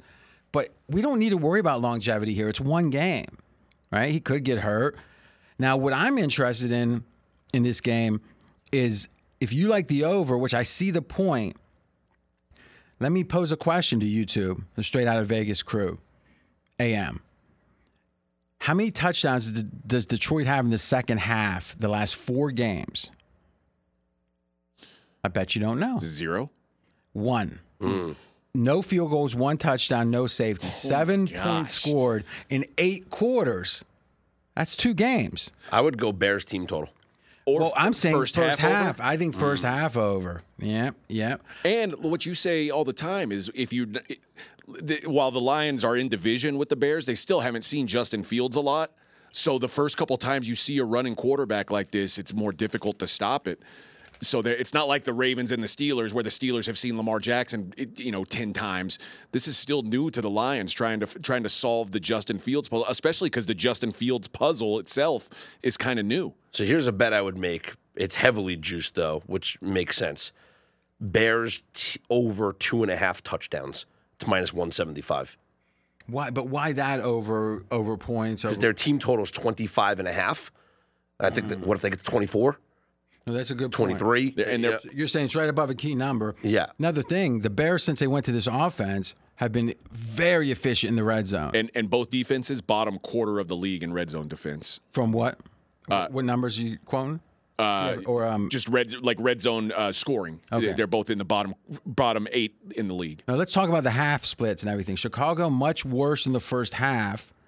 All right, so on the season, they are down almost 6 points a game in the first half. Detroit is actually winning in the first half by 1 point on the season. Now it flips in the second half. Chicago is up almost a field goal in the second half of all these games. And we're talking about the whole season now. Detroit's down almost a touchdown. Makes sense those numbers for Chicago would actually improve because they're going to improve in lockstep with the pass. There's no guarantee of that. Running quarterback better against a tired defense in the second half. Which would accentuate the fact they're better in the second half. Yes, that's what I'm saying. And I think those numbers are going to increase. They're going to continue to be good in the second half. Well, it almost kind of makes sense because you'd think of the Bears as the more physical offense, the Lions as the less physical offense, I guess the right way to say it. So the less physical offense has success early. The more physical one has more success later. I think that's some of it. I think scripted plays is some of it. Yeah. Halftime's adjustments are some of it. There's certain teams that just do well in the third quarter. But so to me, if you like the Bears, look second half, but I do think the scoring, and we're getting the scoring numbers now, I know for a fact that Detroit's scoring horribly in the second half. But to me, if you got a Bears team that's rolling, you got a Detroit team in 4 second halves, they scored a total of 7 points. I like Chicago in the second half. And you can bet that at DraftKings, yep. You know, right now. You want to pull up that line? I got it right here. What is it? Half times for this game? Yeah, second half. Okay.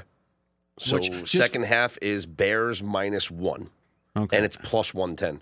So now think about that. -115 on the money line, Bears. They're -150. Oh, on the money line. Yeah, for the second half, yeah. Oh, wow. So that feels like a good deal. That feels really good. -115 at even. So if they tie in the second half, it's a push. Correct. Yeah. Oh, I like that. I'm endorsing that right there. I like that. Wow. That's even a good line just because of the mechanics of it. If you're 2.5 for the game, I get that the default would be you'd be, you know, -1, -1 in both halves. No, they're -2.5 for the first half, -1 for the second half. That's counterintuitive. I mean, that certainly goes against the numbers. Mm-hmm. Yeah. Wow. All right. Well, I'm betting that. So even money, or I'm sorry, even spread. So it's a money line effectively, and it's -1. -115 Bears second half. That doesn't make sense. I mean, somehow they're favoring them in Detroit's horrible, and this is actually a really good bet. Wow. Because you think about it, it's taking my car or yours to Arizona. You think about it, it's not often that you have a situation where both teams have a propensity to one half or the other. And this one is Detroit has a negative propensity. Chicago is positive in the second half. The only better situation would be if the Eagles were playing the Colts, and then because then we can go Eagles first half. But that would get so much conversation. In a way, I think Fields' surge lately has it people distracted from these splits. Mm-hmm. I think so too. Mackenzie, did we get the combined points? Yeah, do you want each team combined in the first half or their own scoring in the first half and second half? I got both of those. I want when you were trying to figure out how a team does in the first half, what we want to know is how they score and how they yield and how the other team scores and the other team yields. So there should be 4 values to consider. It's both how each team does on offense and defense in the first half. Does that make sense? Yeah, let me just get their opponent. All right. You know, I got it here. You know, actually, I've got 2 numbers here that are more important. So what I got is the first quarter scoring number, is it plus or minus in the second half? Or the plus is better in the first half. Minus is better in the second half. Bears are +10. Or, I'm sorry, the Bears are +5.5 points per game. That's number 11. No, when you say that, you mean their games score 5.5 more points than the average? No, 5.5 points more in the first half than the second half. Oh, okay. So the Bears, for example, in the first half, and Mackenzie, you can confirm what you've got. Bear with me a second. Bears. Is first half points, I've got the Bears at... All right, I got the Raiders. All right, Bears. I got the Bears at... combined now, this is both, you know, what they give up and what they get themselves, 25.1 points. And that split is total point, yeah. First half point. I got 25.1, and in the second half, I've got 19.7. So it's 5.5 points different. I was close and slightly off on both of those. Well, I'm just going by... this is a sports database call, so, or a killer, you know, whatever call, so, which is complicated, but I got it now. How much are you off, or how much are you different? Like a point each. Okay. Less than a point each. Yeah. So, all right, so what we're saying here is that the Bears are the 11th most first half team, okay? Now, the question is, where's the Lions? Well, the Lions, okay, so... consolidating this all down into where does these teams rank in first half scoring versus second half scoring. Bears are the 11th highest relative first half, second half scoring in the first half. So a little better than average scoring in the first half. But this is the whole season, not – because let's be candid, the physical helps a team running the ball so much later, but the trickery of it, that never having dealt with it, kind of helps them early. So I think the Bears get helped in both situations, but even on the season, they score more points in the first half. The Lions, though, are the 3rd most heavily weighted to the first half in the entire league. Number one is the Eagles. Number two is the Seahawks. Number three are the Lions. So the Lions in the first half scored 20. They give up and score combined. So the total points are 28 points in the first half. And in the second half, it's 24.8. So that 3.3 difference. There's a lot of ways to bet this game. When it comes to the confidence rating, this so-called exercise, we like the Bears. I like the Bears in the second half much more, especially at that number. I think that's an awesome bet. I think so. Yeah. And you might say, RJ, can you explain why the number's wrong? Because it does not scare you. These markets aren't liquid enough yet, especially, that I'm scared. It's just one place has it up. I think they have a bad number. Yeah. And the first person who comes around and hits it will probably be told, you're not allowed to bet that much on it. No, I don't know. I mean, I don't know. I think things are booming so much. I know if you're a known winner, these places don't love it. Like if you just are killing them. But in general, they seem to be welcoming action. DraftKings and fan. I mean, are you hearing otherwise? I've just heard some. I went to put in my bet, and once I put my bet in, they said, "No, this is your limit. This is how much you can bet." Well, that's one of the dangers of apps in general, right? Because there's a turnaround time, you know, and that's in-game betting for sure. Okay, so. We are on the Bears, but officially I think we like the second half Bears the best so far in that game, the best pick in that game. Okay, number 6. Now, will someone finally have their best bet other than me? Yes. The 6th highest confidence, Miami Dolphins, and not AJ, but Scott has his best bet on this. Yeah. Why am I being shamed here? What's going on? I mean, you made the picks. All right, I've been waiting. I've been anxiously waiting to talk about this game. So... By the way, crossfire, I'm on the other side. Okay. You and Uncle Dave, by the way. I like that. Let's talk about Miami at home. Their home field is significant. You can talk about the weather all you want. If you want to bring up the weather, I'll bring up the weather. Heat and humidity might play a factor. It's going to be 41 degrees and snowing in Cleveland this weekend. It's going to be 80 degrees with a 70-something percent humidity in Miami this Sunday. Miami is the 4th DVOA offense at home this season, the 7th DVOA defensive team at home this season. Tua Tagovailoa at home is 11-3 straight up and 10-4 ATS at home. Clearly, there's an advantage there. But now let's talk about the situations. This is where I'm going to talk slow and get really into this, RJ. No, it means you have thin material. No, it means I dove deep on this. So I did a deep dive on some trends here. And the first one is on the Browns. The second one's on the Dolphins. And I'm talking about the situations here. Mm-hmm. So the Browns situation is they are coming off of a bye. And the game before the bye, they won outright as an underdog. And now they're a road underdog of more than 3 points. After the bye. So after the bye week. They win a game they're not expected to win. Feeling good about themselves. Go to the bye week. Party, celebrate, get a little rest. And now they're on the road as an underdog. Clearly the lesser team. Yep. On the road. And what's the record? 4-34 straight up, 11-27 ATS with an average margin 4.68 points. And that's against the spread margin. Yes. That's a big number. That's a noteworthy trend. And I don't get it fully, but the psychology, it feels like there's emotions and psychology there affecting things because that's a big win before. You know something? Mackenzie, do one qualifier on this. Open up the win percentage and stack it and tell me. I'm guessing that a team that has a lower win percentage, because think about it, you can be like the 8th best team in the league and be a dog 2 straight games, right? My gut feeling is that really good teams do okay in this spot and bad teams do really bad. So let's take a gander. Now, that's interesting. Undefeated teams are 1-4 in this spot.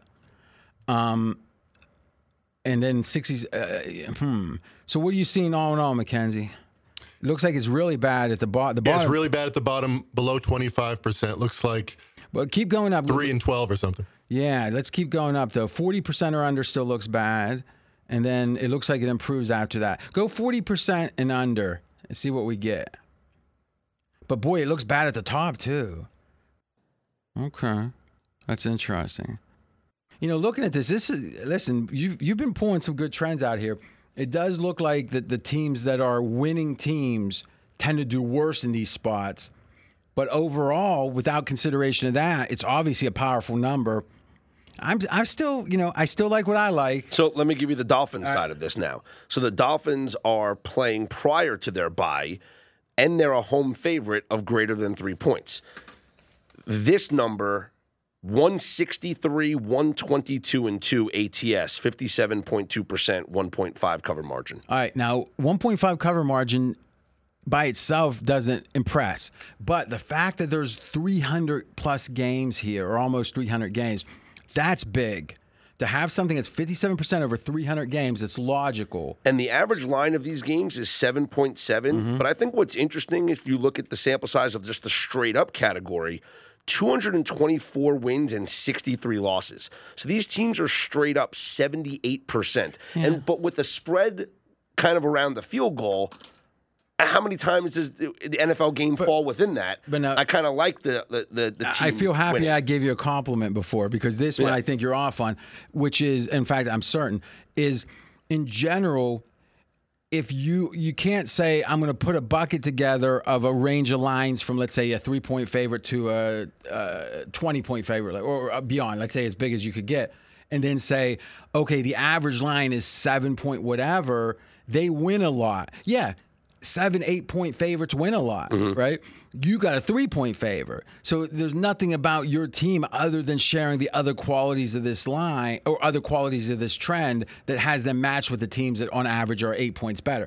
So in general, I think stick with ATS, because ATS is going to tell you all the givens. If there's rain, if there's wind, whatever, quarterback's hurt, it's always going to, in theory, accommodate that or account for that. And now what's left, in theory, is your trend, is the scenario the public doesn't know about that affects the game. That's what if you get it, if you are a trend better, you're trying to find scenarios the public doesn't acknowledge that affect the outcome of the game. This may be one of them.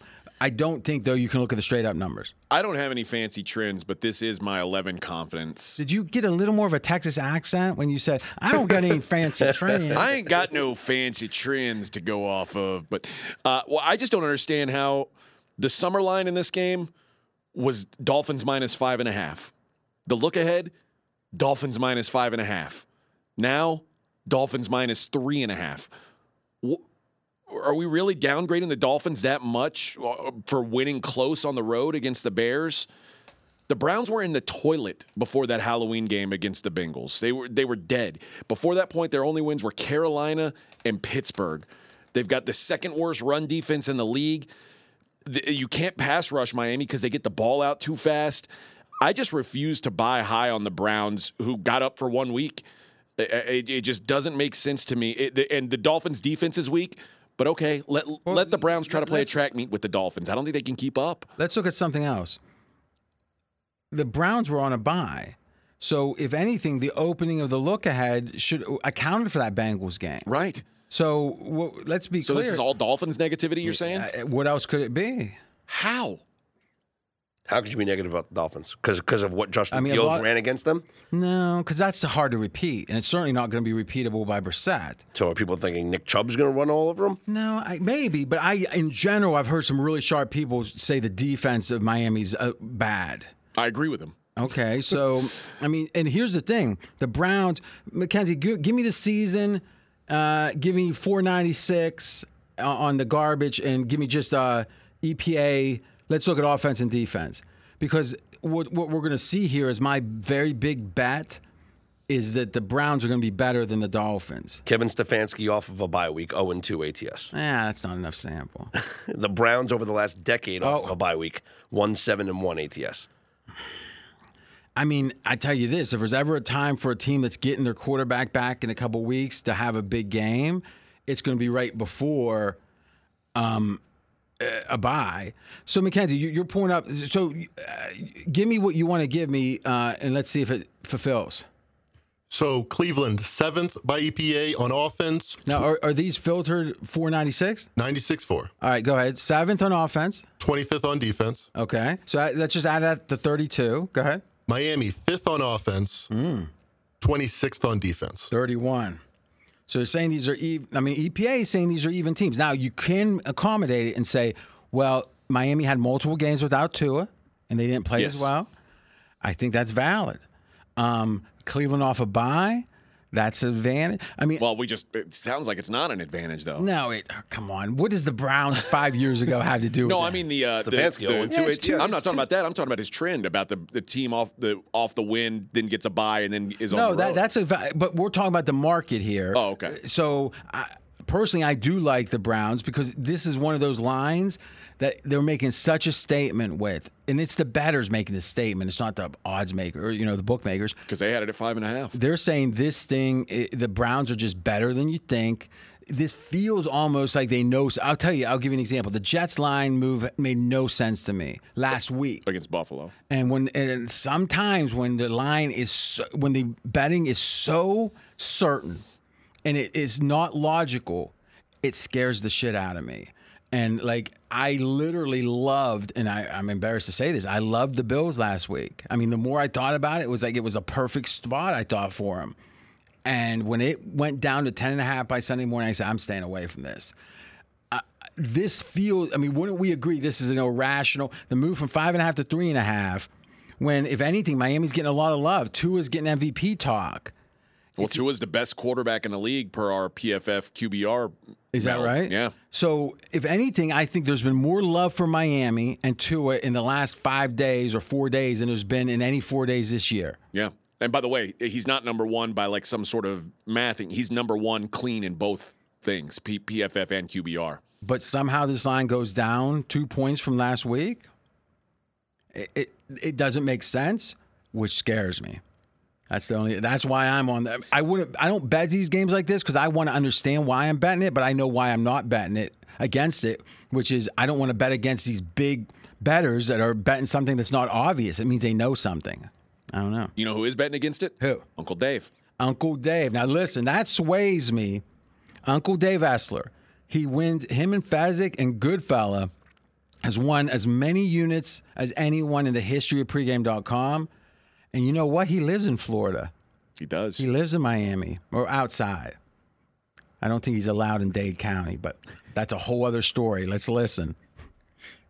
I love and bet the Cleveland Browns +4 at Miami this weekend. It just looks way too easy to take Miami here, especially after what the Bears did to them on the ground, because clearly that's how the Browns want to play offense. And the Browns have 5 losses, but remarkably only one of them by more than a field goal. And there's a part of me that wishes they didn't have a bye last week after beating the Bengals, because on the one hand, that could kill momentum. On the other hand, more prep time. But what struck me while working this game was that for all the Tua and Tyreek talk, since the Week 1 13-point victory over New England, the Dolphins' largest margin of victory has been 6 points over Pittsburgh and at home. Hence, Bradley Chubb, I guess. I get it. Well, he played 54 snaps against the Bears, his third highest this season, recorded just one assisted tackle. That was against a run-oriented Bears team. We know that's what the Browns' MO is. And to be fair, it's the Miami pass defense that needed the help. For all the negative talk about Brissett, he's had 30-plus yard completions in every game but the opener and one over 50 yards in each of his last 2. Even if the Dolphins slow down the Bears' rushing game, Cooper and Peoples-Jones will get the job done because, as I said, they're secondary. They're third worst in opponent's team passer rating in the league. That's the biggest reason why they don't get and maintain margin. They won't Sunday. I bet the Browns +4 in a WTF, wrong team favored, football game. Okay. Dave is a skeptical fellow. He's from Boston, So if he bets Boston or the Patriots on or off, I take it super seriously. He doesn't delve into Miami. This is a rare pick on a Florida team, wouldn't you say, McKenzie, for Dave? It's not rare for him to have Cleveland, however. He likes Cleveland and Patriots. I've noticed those are often on his card. Yeah. But my question was, it's rare that he's involved even in a Miami game. First Miami game I can remember him being involved in. Him saying wrong team favored, that's wild to me. Yeah, that's extreme. But I think you could make the case on a neutral Cleveland's a little better. I'm not sure I agree with that, but I could make the case. What's Fezzik say, McKenzie? Power ratings-wise, that's a good look. One sec. Now, I got to be honest with you. If this line were 6, meaning it had gone up from last week, and I'd be like, I love the Browns because of they're getting hyped up and all the get up type shows. But no, it's gone the other. But don't you agree, Scott? And how do you handle when you handicap if there's a line move that just doesn't make sense to you and it's not public? It's not like, oh, they're two is popular or not popular. Doesn't it scare you? Sure, it scares me, and especially when I can't explain it. It scares me. But I also don't let I don't let somebody else's money affect my handicap. Wow. I mean, it shouldn't affect your handicap, but then you should bring your handicap in with other factors, right? Yeah, but my handicap of this, there's nothing about this my handicap of this game that makes me worried about the Dolphins not winning this game. But that assumes that you have full knowledge, right? I mean, what I'm always scared of is what I don't know myself. But you, like, let's use an example. We don't like to bet against Pinnacle or bookmaker. Mm-hmm. If the market is spread out, let's say between 3.5 and 4, and we're looking to lay it, right? So we're laying 3.5. Yeah. I am not laying it if bookmakers at 3.5 typically, because that means I got to be able to beat bookmaker. I'm playing at bookmaker effectively, even if I play there or not, because it's exactly the number they have. But if bookmaker's at 4, I love the 3.5 because now I'm figuring we're on the same side. But what I'm trying to say is, when I handicap this game, I'm not looking at where the line was to where it is. But when you're done with the handicap, do you consider? I look at that. And now that you're looking at it and you're looking at this irrational move, how does it affect your ultimate decision? I'm still on it, but I maybe have a slight hesitation just because of my confusion, not because of my fear. If that makes sense. Wow. I mean, a New York guy's not going to have fear, obviously. Like, I don't think that I'm on the wrong side of this game. I'm confused why people are all on Cleveland. A couple more years in this industry and you get beat up, you're going to start being scared of that beat. I've had the shit kicked out of me. I'm talking about metaphorically, like, you know, trying to, like, calling up your mom for, it's like, you ever see the movie Michael Keaton was in? Batman. That was funny. You actually delivered that pretty well because you almost said it like when he goes, "Who are you, Batman?" You know, that was good. I admit it.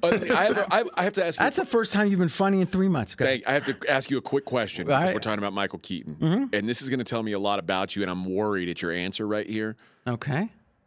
Do you think the movie Birdman is a good movie? It's interesting. I saw it in the theater.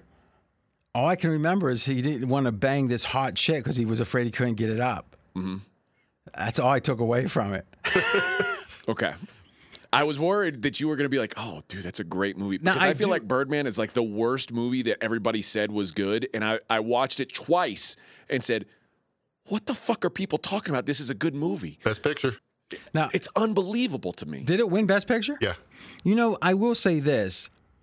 I think the idea of someone's life being consumed by the role they play, and then there's old stories about Bela Lugosi, I think maybe, walking around in his empty house with a cape, acting like he was Dracula, you know, and there is the, you know, what is that great movie when he goes, I'm ready for my close-up? What is the name? I forget that movie. It's like from the All About Eve. You ever see All About Eve? Mackenzie, pull up that synopsis of that. The premise of it is, there was a movie star who's like maybe 50 years old. So she's a former movie star. This is back in the 50s or whatever. And she's just living in her mansion with one butler who's still a fan of hers. And then someone comes by for some business, but she thinks that it's like they're like it's a reporter wanting to interview her. And there's a scene where, I mean, this has been 50 or 70 years ago, I guess. She comes down the steps and she says, I'm ready for my close-up, Mr. DeVille. It was like DeVille, Cecil D. DeVille, however, yeah, one of those. You want to read it, Mackenzie? Backstage story revolving around aspiring actress Eve Harrington, tattered and forlorn. Eve shows up in the dressing room of Broadway megastar Margot Channing, telling a melancholy life story to Margot and her friends. Margot takes Eve under her wing, and it appears that Eve is a conniver that uses Margot. Conniver, yeah. Thank you. So, you know, All About Eve. Look at Sunset Boulevard. Maybe I got this movie wrong.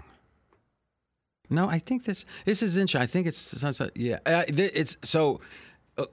Correction, Florida is not called Too Close to Call 2000 Bush.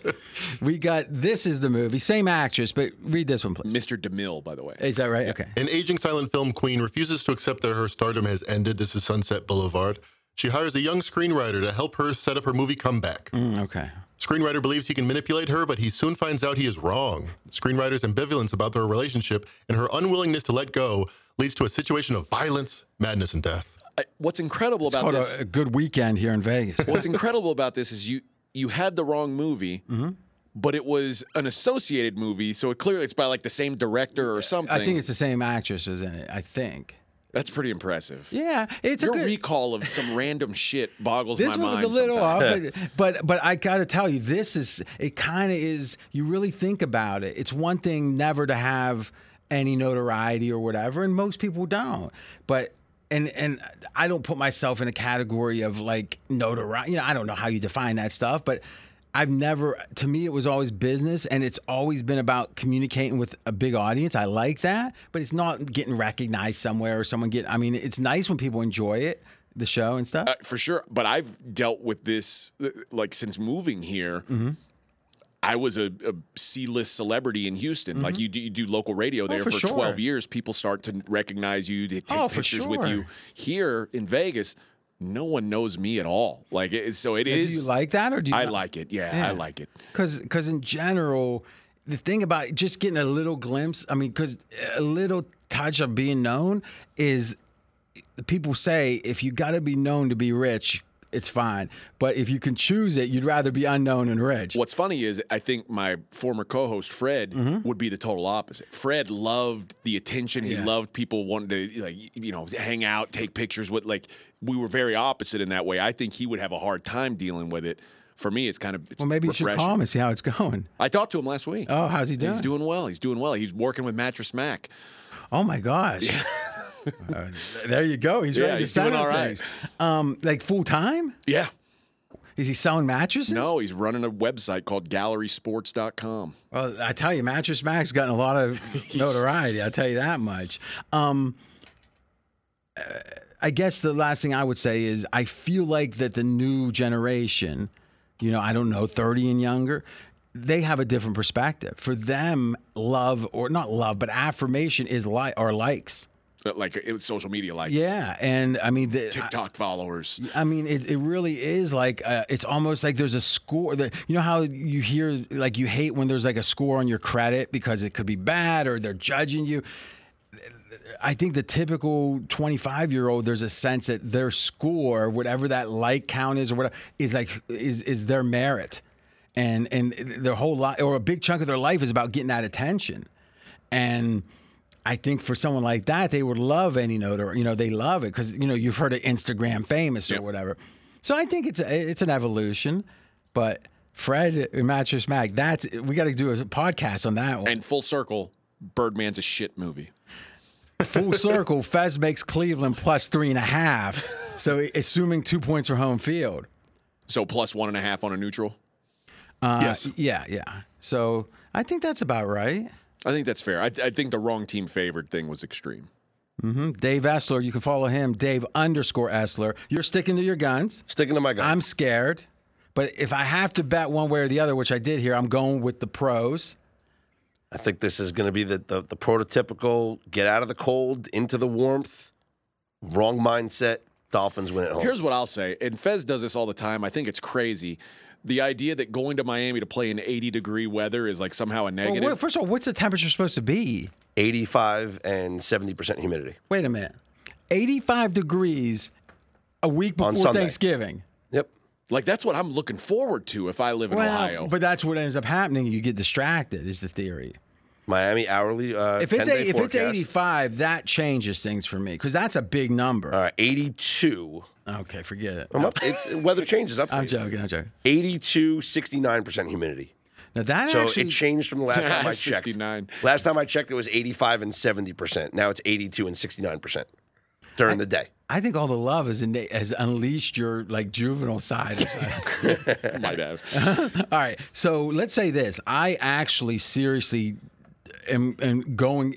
I'm not changing the official numbers here, but I would go towards neutral here because of that humidity and that temperature. That's a big number. All right. And like I said, it's going to be 40 degrees and snowing this weekend in Cleveland.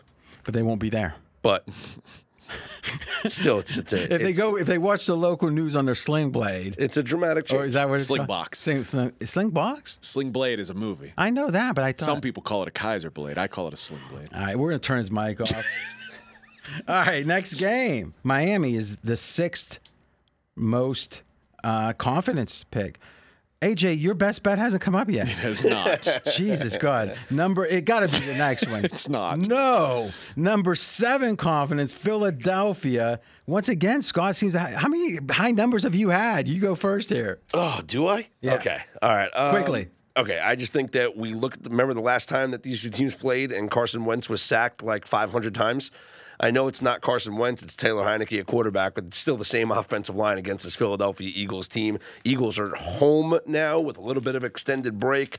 They're only going to get after off the Thursday game. Yeah, they're only going to get after the quarterback even more, and this offense is the best first-half offense. So they build the lead, and once they have a lead, they know you have to pass the ball.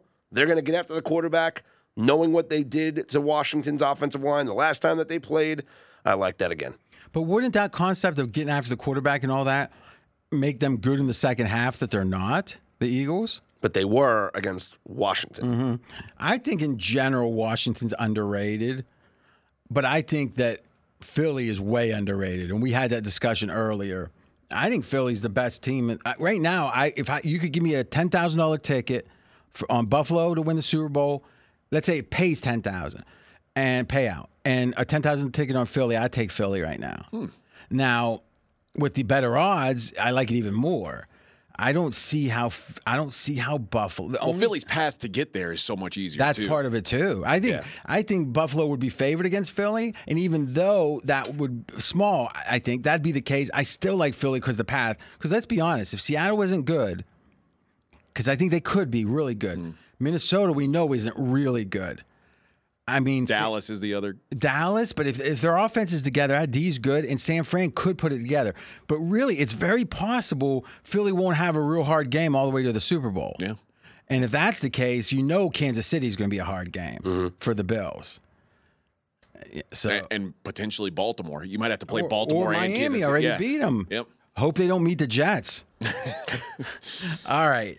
Next game. Now, this has to be it. If this isn't it, I think we got to go. Who was that? Who was the accounting firm that would do the Oscars? Ernst & Young? Yeah. We got to get Ernst & Young in here. We really do. Used to walk past that building every day. I mean, could his best bet get so disrespectful? Well, let's see. Number 8. Oh, God. The highest one here's a 7, and your best bet couldn't beat that. No. But AJ, this is you're the highest here, and it's a 7, not a 13, and it is the Giants. I was expecting the Giants to be laying like almost a touchdown here. So 5, I like the Giants here. The Texans are that's a hell of a beginning to that handicap. I like them here. Listen, I don't love them here, but I am the highest of them. The Texans are the worst team in the league against the run. That's per DVOA and PFF. In fact. In PFF, the Texans' run defense is 12 points worse than the next bad team. So 12 points worse. So what you're saying is they're number 32, but the distance between 31 and 32 is gigantic. Yes. It's the same distance between the Browns, number 31, and the Buffalo Bills at 21. At 21. So it's 10. So really, if there were 41 teams, they'd be 41. Yes. They're disastrously bad. With what exactly? Against the run? Against the run, yeah. Okay. Against the run. And the Giants are 8th in rush DVOA. I think Barkley should look good coming off a bye week. His last game at Seattle was his lowest yards per attempt game. It was his worst game of the season. I think it's because he's been used so much. He already has more carries than he did in 13 games last year. He's on pace to crush his career high in carries. Saquon Barkley, the running back. But he's hardly run in 5 years. I think he's rested up. Well, now he's got a bye week. He's for sure rested up. The other thing the Texans really stink at is pass blocking, and the Giants are creating pressure. I thought you were going to say football. Well, 23% of dropbacks are the heaviest blitz team in the league. I think they make it a tough day for Davis Mills. And Texans' top wide receiver, Brandon Cooks, didn't practice today. I think they generously said it's a wrist. I called around.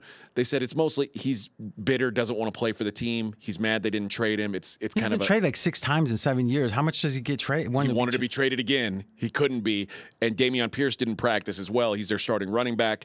So a lot of questions about who's going to be playing for the Texans. So Giants. Well, that's one advantage when you don't have any good players.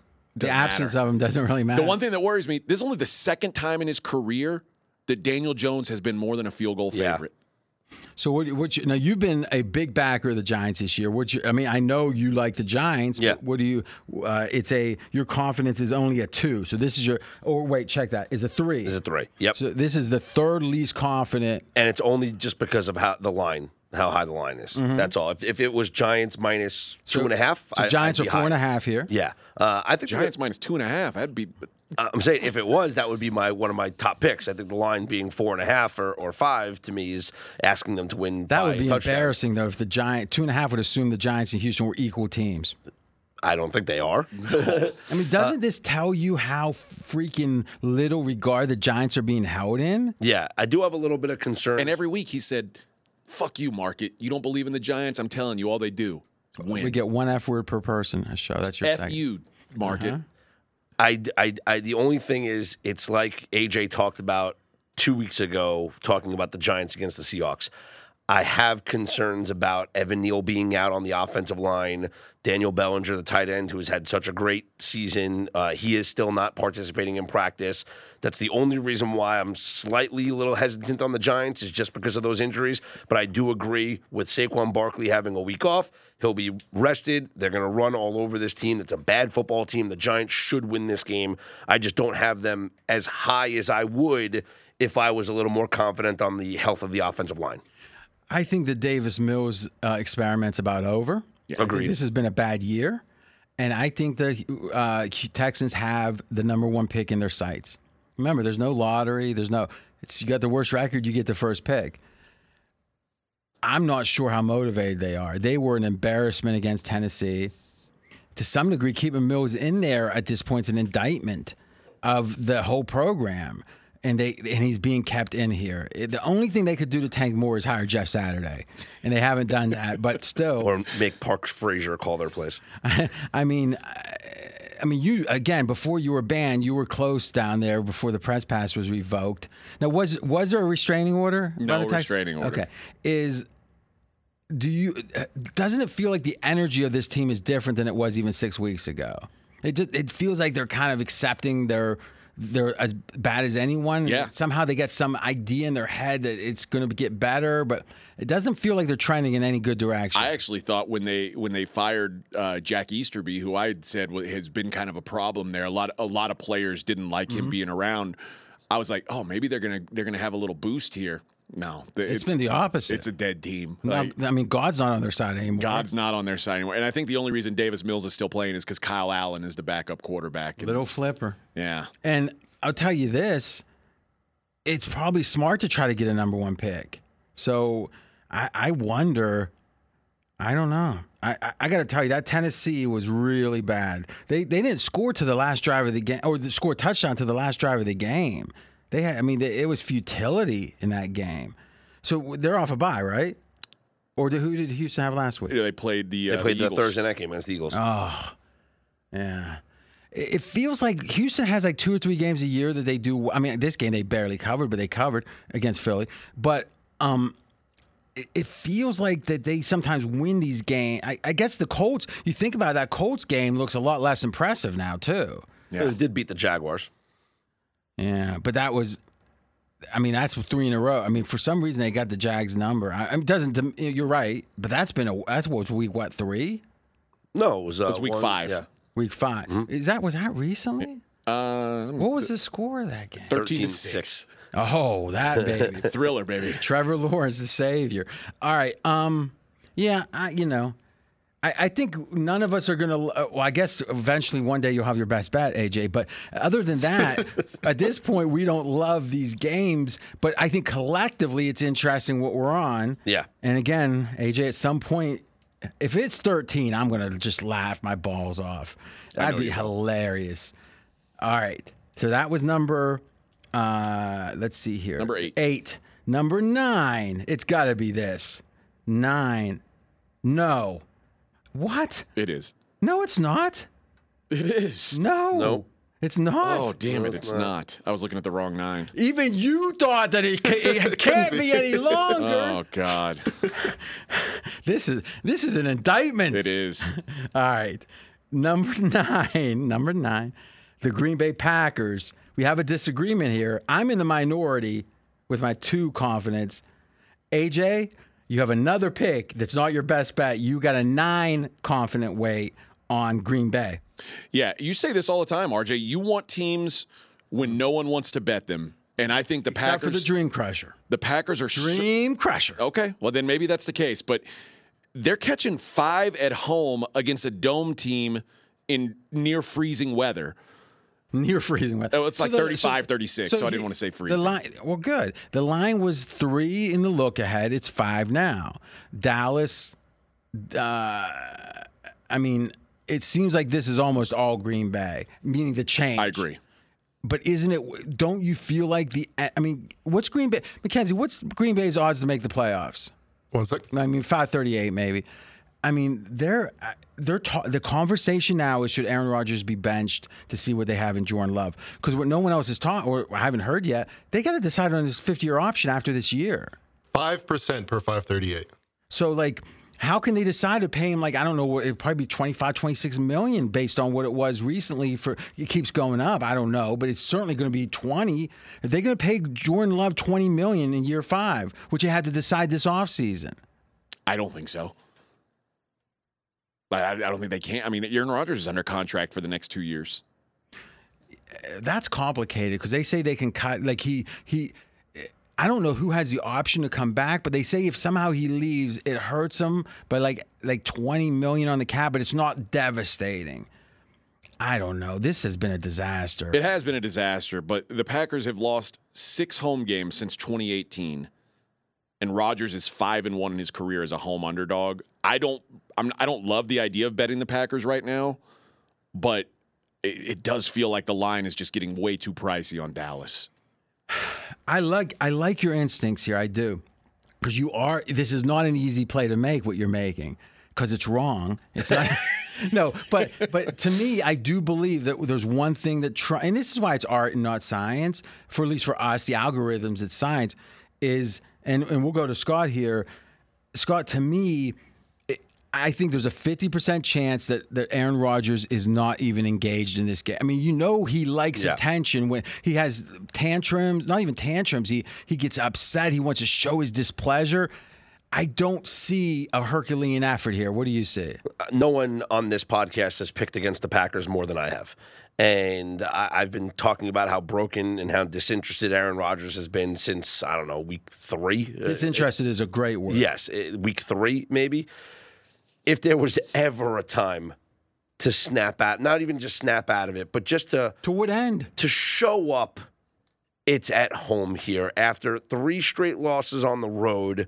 And yes, they lost to the Jets, whatever. But I'm saying you lost 3 straight games on the road. It's kind of like a homecoming. I view it as in college football. You know, the team plays a couple of road games and they have their homecoming game. I kind of view this as a homecoming game, right? It's the Cowboys. It's like this historic like the high school Nirvana tape smells like Teen Spirit. Yeah, like with the zombie. That's kind of how I view it. Like this is like a homecoming game. It's this historic zombie rivalry. Homecoming. It's the historic rivalry here with the Cowboys. This is not a familiar situation for Aaron Rodgers and the Packers. Aaron Rodgers, this is the first time ever at Lambeau Field he will be an underdog greater than a field goal. Okay. It's not a familiar But don't role. We agree that we've never seen him not injured and of the course. Packers play like this? I just think this is all about the number to me, and I getting north of a field goal, I think I just got to take it. I can't you like this more than you like AJ's best bet. I mean, that is almost hard to comprehend. I mean, Aaron Rodgers is a huge dog, and AJ's best bet's below this game. Yeah. I mean, I am actually proud of you guys because I think your instincts of trying to play the unpopular team here is great. I just wonder, does it all get trumped by the sabotage of Aaron Rodgers where he doesn't give? Could be. Don't you think that Aaron Rodgers, who had a toxic relationship with McCarthy, Now that is an interesting point. Wants to stick it to him? That's an interesting point. That is a good point, actually. Because I can't imagine he wants to let that guy beat him. The guy that he basically ran out of town. And not basically, the guy that he ran out of town. And now, of course, everything Aaron Rodgers is saying this week is the Packers fans should give a warm reception to Mike McCarthy. Now, this, I'm going to go another level on what you just said. He's doing a discount double check right now. How much do the Cowboys like McCarthy? Because if they do, it feels like they're going to want to redeem him to Green Bay. You fight for the coach in the game. And how much is Aaron Rodgers? How much is he loved by his team? Oh, not much. I don't think there's many McCarthy guys left over, but maybe they like McCarthy. They could. So I think that handicap is either whatever way it goes. I think is the driver. Because if Aaron Rodgers does want redemption or want to like prove his point, then all my talk about him being disinterested or even disinterested earlier in the year too goes out the window. Like you would say, this is one game where you could see his interest being higher than what it's been. Yeah, but now the question is, do the Cowboys, are they more interested because of it? And you wore a Packers shirt today. No, it's just green and yellow. Oh, by coincidence. They don't. No, I remember I had Green Bay in the pool for teams, so I'm not happy, and I had Tampa. Oh, it's so funny. Like throughout history, there's always like people start selling on a team, and it's like, but they got 10 years of history. This is the year both of them just went in the crapper. But who knows? If Brady can see, I'm hedging away with the Seattle pick. Well, not really. All right. I think you got to the crux of it, though. Scott, what's your feeling on the motivational factor that AJ brought up? Yeah, I think Aaron Rodgers is going to want to, like I said, discount double check in McCarthy's face after he rushes in a touchdown. Mackenzie, you went to Yale. Is there any way that we're going to the 10th pick that it won't be in aggregate AJ's best bet? Statistically, it's possible, but I don't think it's likely. I think it's I think it might be like shut down the computer, bring in the experts for virus checks. Right. Kind of level. All right, the 10th. Oh my God. The 10th confidence pick is AJ's number 2 weight. It's my 1 weight. But somehow his best bet's not better than that. And the 7 weight for Scott on Tennessee. 7 confidence, not weight. I'm getting woozy. And your pick hasn't come up yet. Well, Scott has a 7 on it, so we'll let him leave. Tennessee. Well, AJ put the wrong number on the sheet, so I thought I was getting 2.5 points. That's why I made it my 7. No. But you still like it more. Like it. All right, hit us, quick. I think the Titans look good. AJ talked about their cover streak, right, which now I think is extended to six straight games. You know what covering. I think we should do? I'm sorry to interrupt. This is proven we're never doing this again. Because you guys, when you go deep in these picks, I think we should, at this point, unless it's AJ's best bet, guys, we should go with 2 points each per game. So you don't have to drag it out. Give me 2 points on this game. Titans have covered 6 consecutive games. Derrick Henry will not be stopped by this defense. All right, AJ. Yeah, Titans are a top 10 defense. They can certainly outscore Denver in this game unless it somehow turns into a shootout, which I don't expect. Ryan Tannehill was a game-time decision, supposedly, last week. They opted to not play him. My assumption is he plays this week. And if he does, they're saying the Titans and the Broncos are basically even teams, and that can't possibly be the case. So you're saying this line presupposes he doesn't play, right? And because it's the line's what it is. You're thinking he may play, but what gives you indication of that other than last week? That's all. High ankle sprains are usually 4 to 5 weeks, right? Yeah. So the fact that the line moved from 12.5 to 14 last Sunday on game day, does that give us confidence that he actually might have played? At least the market thought so. No, because why would Tannehill playing make the line go up against him? No, it was 12.5, and then he was announced out. And the market reacted to that news as if it expected him to play. So you're saying that upon the announcement is what triggered the move. Yeah. But then it got bought back, right? No, close 14. Okay. Now that's interesting. You're bringing up a good point. So let's think that through. So the move from 12.5 to 14 is not insignificant because going on to 14 is not insignificant. So let's call that 4 ticks. It was 3 ticks, but we're double ticking the 14. Okay. 4 ticks. Tannehill's probably worth 7 or 8 points with that bat Willis. So you certainly have a good point, McKenzie, that there was a material chance he would play. I would say about a 30% based on what I'm guessing on those numbers. And when he didn't play, it moved that amount.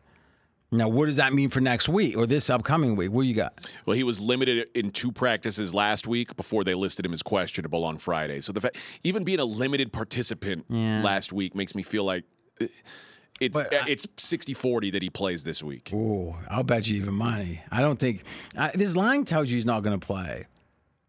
But that's the whole thing. If we don't know any more than the line, we can't try to arbitrage it. So that's why there's no confidence in this pick. But there's more confidence in your best bet. Yes, there is. How could that be? I don't even. It's because there's a crossfire. I don't even understand mathematics. But do both of us disagree with it? No.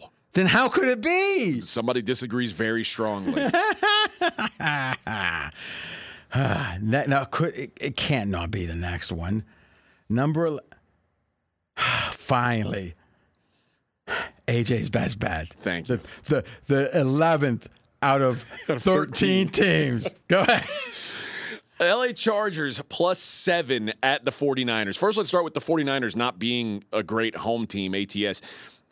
Under Shanahan, the Niners are 8-17-1 as home favorites. Herbert, been the opposite. My boy Herb's 7-3 against the spread as a road dog, 3-0 as a dog of 6 or more. The Chargers have injury concerns, but they've had injury concerns all season long, and they're still sitting at 5-3. We know Mike Williams aren't going to play. Signs are pointing that Keenan Allen may give it a go, so there's already more positive injury news than there was a week ago, yet somehow the line is saying this is the worst-case scenario for the Chargers here. And by the way, the Niners have injury issues as well. Juszczyk and Debo both listed as questionable. I can get why people aren't running to bet the Chargers, but 7 points feels like just a ridiculous number to put on this LA team that's 5-3 against a San Francisco team with no home field advantage that I think has a lot of potential but hasn't put it together yet. I think the injury concerns are a concern, and I'm on the other side of this. But weren't they a concern last week? And they won 20-17. They put up 20 points. And this Chargers offense. What was the spread? 3. It's a push, right? Okay. The Chargers have not been scoring. 20 points against Atlanta. 23 against Seattle. 19 in overtime against Denver. Okay, they beat up on Cleveland and Houston. Bad teams. Justin Herbert, this is a guy I thought he was going to have an MVP-type season. Where is it from him? And yes, his weapons are out. But that's the case still this weekend. He wasn't good when the weapons were there. He is not, he has. Look, he's a bust. QBR. This is his QBR. You're wearing an Oregon Duck shirt. How can you say that? This is his QBR over the past 4 weeks. Oh, go ahead. 74, which was his highest. That's good. 29.7, 54.1, 43.9. He had one great game against Houston where it was a 90. 30.7, 61. Justin Herbert hasn't been Justin Herbert this year. And the Chargers offense. Who is Justin Herbert? Maybe that was a fugazi. Maybe. 13 touchdowns to 5 interceptions, a 58.4 QBR on the season. That's Tua better than him. Absolutely. This year he is. That's got to depress the hell out of you. And now here's what I have seen from the 49ers in that game against the Rams is they now, after a week of practice, after a trade, figured out how to use Christian McCaffrey. Now, after a bye week, more time to get him involved in the offense, more ways to use Christian McCaffrey. Maybe if they run through Herbert's QBRs again. Herbert's QBRs, okay? Let's go back to that. Mm-hmm. I'm clicking. No, go ahead. Mm-hmm. All right, Herbert's QBRs.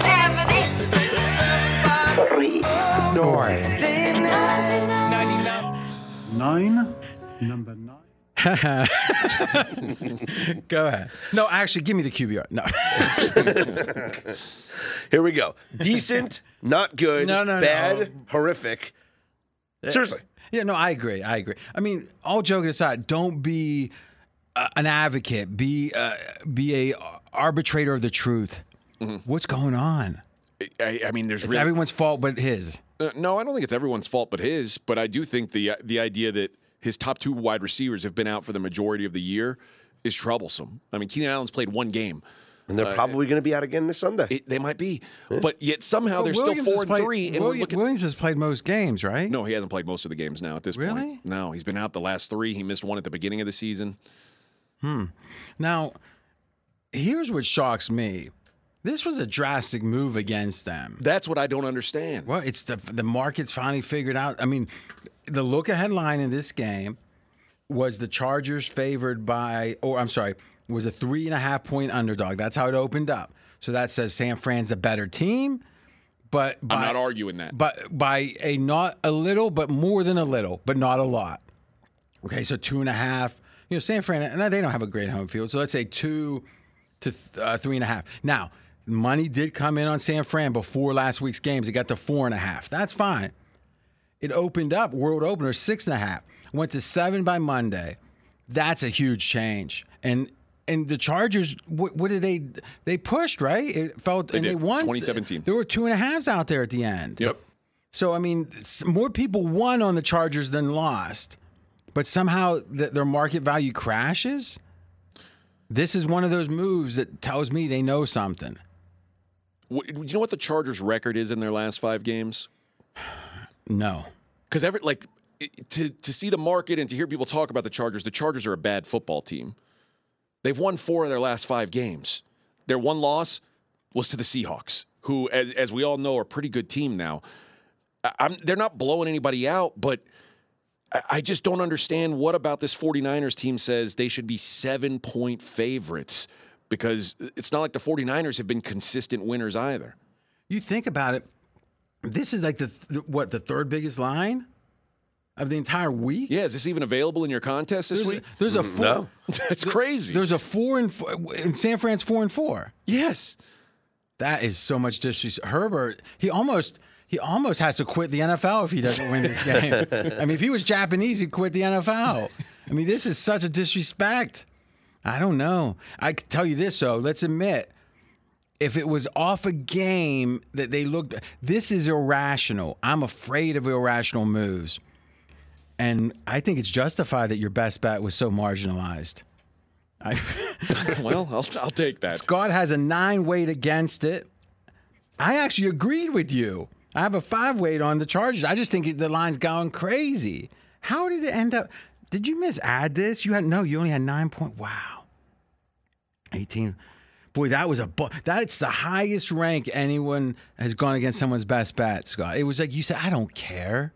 Who? You said who? AJ who? Said Herbert who? Yeah, I mean, you two should bet on this. Jimmy G is much better looking than Justin Herbert. Oh, yeah, his jaw? It's not even close. It's not even close. Yeah. Herbert looks goofy. I mean, I'm not saying this is true, but I heard he's a virgin. I mean, but he says by choice. I don't know much about it. All I know is 7-2 this year on my 5 stars on the pod. All I know is... Yeah. What's your record on the pod on this 5 stars? This isn't a 5 star for me. But this is also 7-2. But this isn't a 5 star. I have a winning record, but it's not 7-2. Fez has a winning record. Combined 24-10 on the best bets. That's strong. And this would be rated as my 1 star on the podcast. Still, he bucks it it doesn't even matter. All right. You really haven't told me. Like, you're saying I don't understand this line. Effectively, is your handicap. What's Fez's power rating on this, McKenzie? I mean, what's caused the move from 3.5 to 7? That's the point. I think there's internal turmoil, perhaps. Oh, wait till you see this. What? Fez has the 49ers 4.5 better than average. Mm-hmm. Chargers even. That's generous. So with a light home field advantage, you're not going to get to 7. No. Still, the market says Fez might think that, but we still think the Chargers suck. Yeah, it's all right. I know Staley has gone from kind of a darling to people mixed to like very negative. There's a lot. No, I agree. And what's his name? Lombardo is the OC. Yeah. He is very unimaginative. I don't disagree with that. And his ADOT. Herb's his ADOT. He throws behind the line of scrimmage as much as he's supposed to have a cannon. He's got nobody to catch the ball down the field. Sean Payton will be coaching this team next year. I wonder but they don't pay money in the Chargers, and he wants money. That'd be interesting. Maybe he becomes coach GM, you know, like a Belichick type. Ooh. Save on the GM. Then he middles the deal by hiring a GM himself. Pays him to do it. Well, that's smart. Like, give him like $500,000. Yeah, hires Chris Ballard after he gets canned. I don't like Ballard just because, one, someone's got to talk about he made a bet on the premium positions aren't that premium. I'm going to pay a guard big money. Mm-hmm. I'm going to pay a linebacker. I'm going to pay a running back. Well, now the thing's blown up. It sounds like we should be doing a postmortem on that. Instead, he's going to hire the next coach? Yeah. Because he... Actually, I don't think he had much say in hiring. Well, he certainly didn't have much say in hiring Jeff Saturday. Well, I mean, just like Luca Brasi, he goes, either your brains or your contract or your signature is going to be on this contract. All right. So AJ's best bet was so underappreciated. It was the 11 weight. But somehow I agreed with him, and still it was that underappreciated. Unbelievable. I feel bad. Number 12, 2 games left for this one-time scenario, never to happen again. All right. And I think the reason it got slow is everyone, you guys don't like opinions if you don't love a game. And it's like sometimes you can have strong opinions that go against each other. Yep. But the 12 weight is, oh, this is interesting. The Rams. Now, I'm on Arizona big with an 11. Scott's on the Rams big with an 11. AJ with a 6 on the Rams. So it's 2-1. I'll let you guys go first. I'll go because I have the stronger, the 11th feel. To me, it's about McVay versus Cliff Kingsbury. Sean McVay versus the Cardinals, 11-1 straight up, 10-1-1 ATS. That's the most profitable coach versus an opponent, covering by 10.2 points per game on margin. Now, the Rams are coming off of a loss. Sean McVay, when coming off of a loss against a divisional opponent, the next game, 10-5-1 ATS. But the Rams have lost back-to-back games, Scott.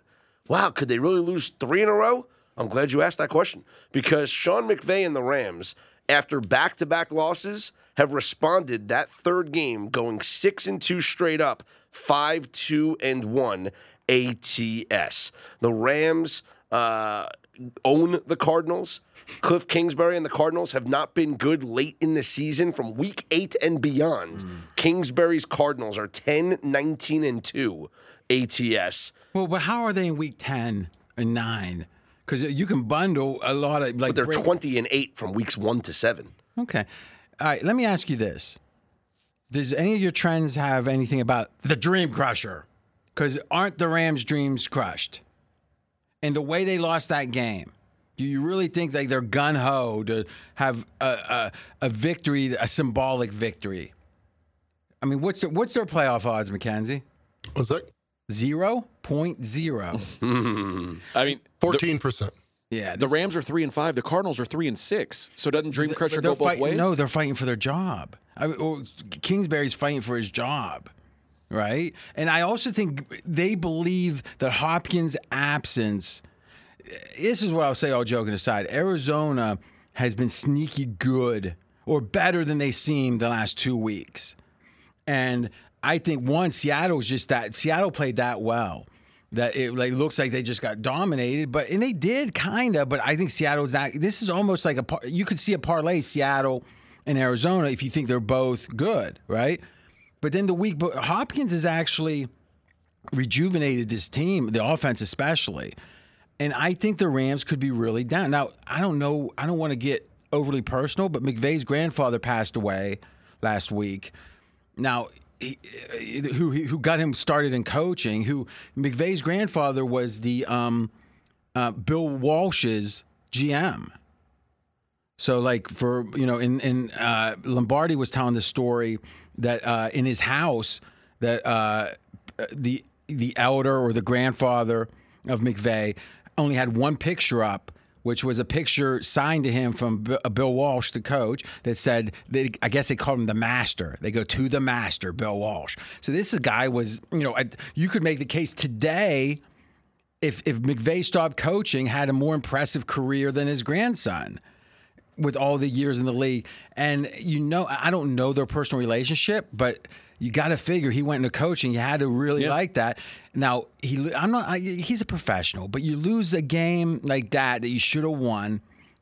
It's futile almost to try to, you know, they're not going to win the Super Bowl. They just they're starting to be a comeuppance when it comes to like their FM picks. It's almost like, is this thing blown up? I mean, is Stafford ever going to be the same? Well, Stafford, the reason this line's 1.5, it was 3 earlier today, and then it was announced that Matt Stafford's in concussion protocol, which pushed this down to Rams minus 1.5. Was this like self-inflict, like he's banging his head against it? Might have. Or, I mean, because how do you get in concussion protocol 4 days after the game? I don't know. Reportedly, he suffered the injury Sunday and just started feeling worse. After the game, by banging his head against the wall? Who knows? This is line manipulation. What do you mean? They're just throwing some news out there. So you think they're announcing in the most sensitive subject the NFL has, concussions. They're saying that's the way. We won't get any scrutiny with the concussion. Gotcha. Here's what I do know about this. He plays. He's fine. They cover. About this matchup is, and I don't know if Stafford plays or not, but what I do know, you can't like this without Stafford, right? You mentioned that 11-1. Well, here's why I kind of do. And that 11-1 straight up against Arizona since McVay's been there. The Cardinals have scored under 13.5 points per game. Defensively, they have dominated Arizona. And in the game that they played earlier this season, 0 touchdowns for the Cardinals in week 3. It just feels like the Rams personnel is bad news for this Cardinals team. Is it the Rams personnel? Is it scheme? I assume it's personnel because they've changed. I mean, they've changed coordinators a couple times, defensive coordinators. So I just assume from a matchup standpoint. Maybe Staley will be back. Next year. Might be. To me, this feels, I do believe, and if you haven't really followed the Dream Crusher concept, just identify before, like when each week is done on Sunday or Monday, look and say who really is done now. And I tell you, they do tend to really drop off for 1 week. They don't usually, you know, they get gathered together again. I don't know at 14% if the Rams are really done because that's 1-7, but I do feel like that was such a devastating loss. I mean, they only needed 1 first down, and Cooper Kupp's like falling down, like 2 more steps he's got a first, but he and defensively they did everything wrong. They were leaving the outside open, left the sidelines and the middle open. Absolutely, the two things that you can't do: leave the middle or the sideline open. They did both. At minimum, you should cover one of them. Yeah. So I feel like when you got to the pinnacle of the Super Bowl, McVay could have went to Amazon. I mean, this is going to turn – listen, if they don't make the playoffs, which is unlikely this year to make it, but next year if they have a similar year, this will tarnish his legacy. This is why I don't think it's a dream crusher. If you look at the NFC right now – it's actually – here's the funny thing. If you assume Minnesota wins the division – someone's going to win Tampa's division, probably Tampa, but whoever does, it's 1 playoff berth probably there. Right? Dallas is in. Yep. Philly is in. Now, follow me here. Giants are probably in. And if you assume Seattle and San Francisco are both in, there's nowhere left. So the question is who eliminates whom? Maybe San Fran if they bomb, but that's it. Like, really. But do you think they're going to have their dreams crushed when they're 1 game out of the playoffs? Well, but what I'm saying is 1 game out. They're 3-5. The bottom team in the 7 seed right now would be 4-4. 3-5, 4-4. But why would they be 14%? I mean, what I'm saying is this was a bit. If they would have won that game, they would have been. It was a significant high leverage loss.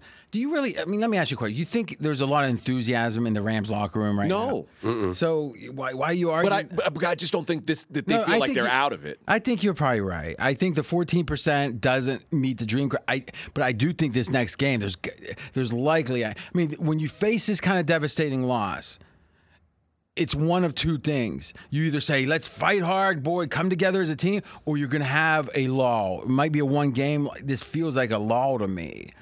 They're favored. So now the Stafford thing is weird. Yeah. I mean, how does it take till Wednesday to know you have a concussion? Or I don't understand that at all. Or maybe they don't have to announce anything until Wednesday. Or I think it just has to do with the NFL's advanced protocols now that if it was what we had prior to the Tua stuff, He's not designated in concussion protocol. After they made the adjustments, after the wouldn't that change happen immediately? Wouldn't the announcement happen Monday morning or Sunday night? If they have to hold him out of practice and give a I don't know. Mm-hmm. I don't know. I don't either. Personally, I don't like this game because of the uncertainty with Stafford. Now, historically, one of the fantasy sites did a study on every injury type and how players did if they played that week with that injury type. Quarterback, and they matched it up to positions. Quarterbacks with concussions actually played better than healthy quarterbacks, which makes no sense to me. But that's something to consider, too. Maybe there's value. If you know he's going to play and you can get it for less than $3, maybe, because you figure they're going to account for him having something, but maybe it doesn't matter based on history. So for the purpose of the contest, if he plays, if they announce he's going to play, then you got to love -1.5. Just because I think the line would go back to 3. Yeah.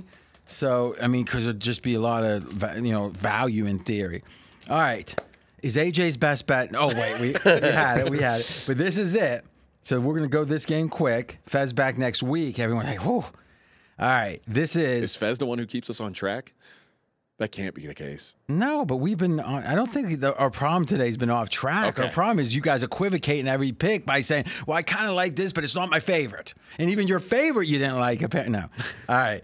What was your best bet again? It was the Chargers, +7. Herbs. Last game, Kansas City is the pick. But once again... I'm bucking these two. I'm on Jacksonville.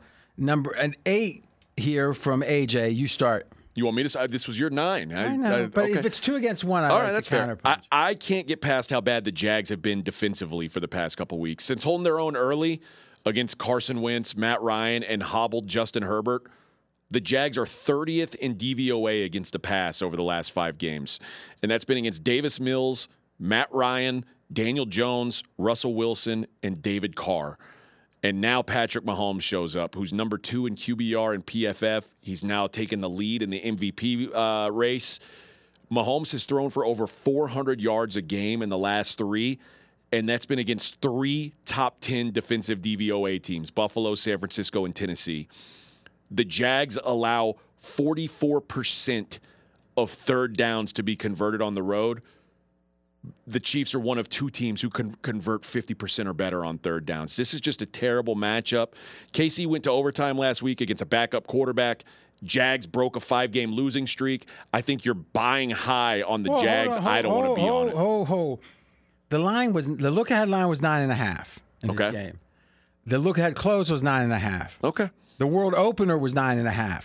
The Monday early line was 9.5. The Monday late line was 9.5. The Tuesday line was 9.5. The Wednesday line's 9.5. Then okay, you're not buying high. Jaguars 4-13 against the spread in their last 17 games. That's the time to play on a team when they're. I mean, honestly, in general, when a team's losing is when you play on them. The question is, my premise is if you look at the Kansas City lines, put up the Kansas City's lines, McKenzie. They have not. We know last year. And the year before, they were horrendous as a big favor, right? And they haven't had many spots this year. They were a big favor. So week 1 against the Cardinals, line was 6. It was 4 the next week. It was 5.5 the next week. 2 was an underdog against the Bucks the next week. Then it was 7, 2.5, 1, and then they were 14. It closed against Tennessee. And now for a second game in a row. And what did they get affirmed by? Hey, do your thing. You might even be down, but Mahomes can pull you out of it, baby. Don't worry about it. We got to worry about the Bills. Do me a favor, McKenzie. Go since 2020, and let's say Kansas City is a 7-point dog or favorite or more, 7+. I mean, this is a team just generally, and starting 20, this is a team that generally has been bad as a big favorite. I think Jacksonville had a nice win that could, buoy this team, as they say. So give me the the record is 9-15 against the spread. But they started out 4-2. So take that out. Yeah. So if you want to go a run, that's interesting. So you're saying 4 winners, so 5-13, right? Yep. I'm not saying that's like a deal breaker, but I'm saying the team doesn't profile to play well in this game. But they're probably going to win. Yeah. And I do think Jacksonville in general is going to feel a sense of energy because, let's be honest, their stats aren't bad. Mackenzie, if we look at the 96-4, where do we got? I think you guys are going to be shocked where Jacksonville is. You want to give me Jacksonville? Yes, one sec. And then we'll be wrapping up. Mahomes as a favorite of 3.5 or more, 27-31-1 ATS. Mm-hmm. So, but 3.5 or more or greater. Yeah. Yeah. Oh, yeah. But what I'm saying is, in general, when you're a double-digit favorite, or I guess it's 9.5 in this case. Remember, Jags played Philly really tough. They did. 29-21. What do we got, McKenzie? Jacksonville's the 14th best offense per EPA. 24th best defense. All right. And what's so let's think of a team. Let me think of a team comparable. Give me the Chargers. The Chargers are 19th on offense, 19th on defense. All right. So 38-38. Exactly. So that was good. Now, would the Chargers be plus 9.5 here? Maybe now. I don't know. No, I don't think so. I mean, earlier this year, they were like, what were they, plus 3 or something at Kansas City, or 3.5? 3.5, yeah. So, I mean, obviously, the Chargers were more loved. I just think Jacksonville is a young team. It's better. And again, this wasn't one of my gigantic picks. Well, I guess, let me see. This was my 9. So it would be your one weight on a normal week. I personally feel like that Jacksonville has enough of my money that I need some back. So I want them to win 2 in a row here. But in general... And you did win with them last week. I did. Yeah. In general, I feel like that, and this will be my last thought on it, that the team, this might be an energized team. When we move into the second half of the year, you got to wonder how energized some of these teams are. I think they believe in the new coach. Yeah, I like it. All right, any closing thoughts? No. All right, so straight out of Vegas AM. That's on Monday, Tuesday, Wednesday, Thursday, and Friday, also known as weekdays. Yes. It's out. You can't wake up earlier. Now, if you're... You can go to bed later. If you're addicted to methamphetamine, maybe you can beat these guys. If you're a garbage man, you probably beat us. You think? Yeah. I think those garbage men have to wake up real early. Yeah, but they're done by like noon. I know. It's a good gig. And then if you go too fast, people get mad at you. That's where I'll be if Straight Out of Vegas AM doesn't work. Exactly. So if you don't want AJ to be on the garbage truck, would you be union? I don't know. I probably would. King of All Blacks was a garbage man. He was. Did you ever? Did you got think Moen faucets? Did you think? Did you tell the lineage of that? He makes fun of people for being poor. What kind of faucets you got? Yeah. And if you don't have Moen faucets, Moen faucets, he's making fun of you. Got the S class. Now, was there ever? Did Howard steal anything else from you? No, not he didn't. That's directly from Howard. Okay, because I didn't know if you had a King All Blacks in Austin. No. Or anything like you had the Prince of All African Americans? No, didn't have that either. So, did you invent the Fresh Prince of Bel-Air? I did not. Then what Black Jeopardy. You know what we can do? Someone could try to do the Fez out, but I think in honor of Fez, we play Taps. Well, no, that doesn't work. No, I think what we'll do is just let there be... How long does it take him to say, let's think, hey, be careful about that. 4 seconds. Okay. After I say my last word, there'll be 4 seconds of silence. Did I ever tell you the story? Oh, wait. Hey! Hey! See you next week, guys.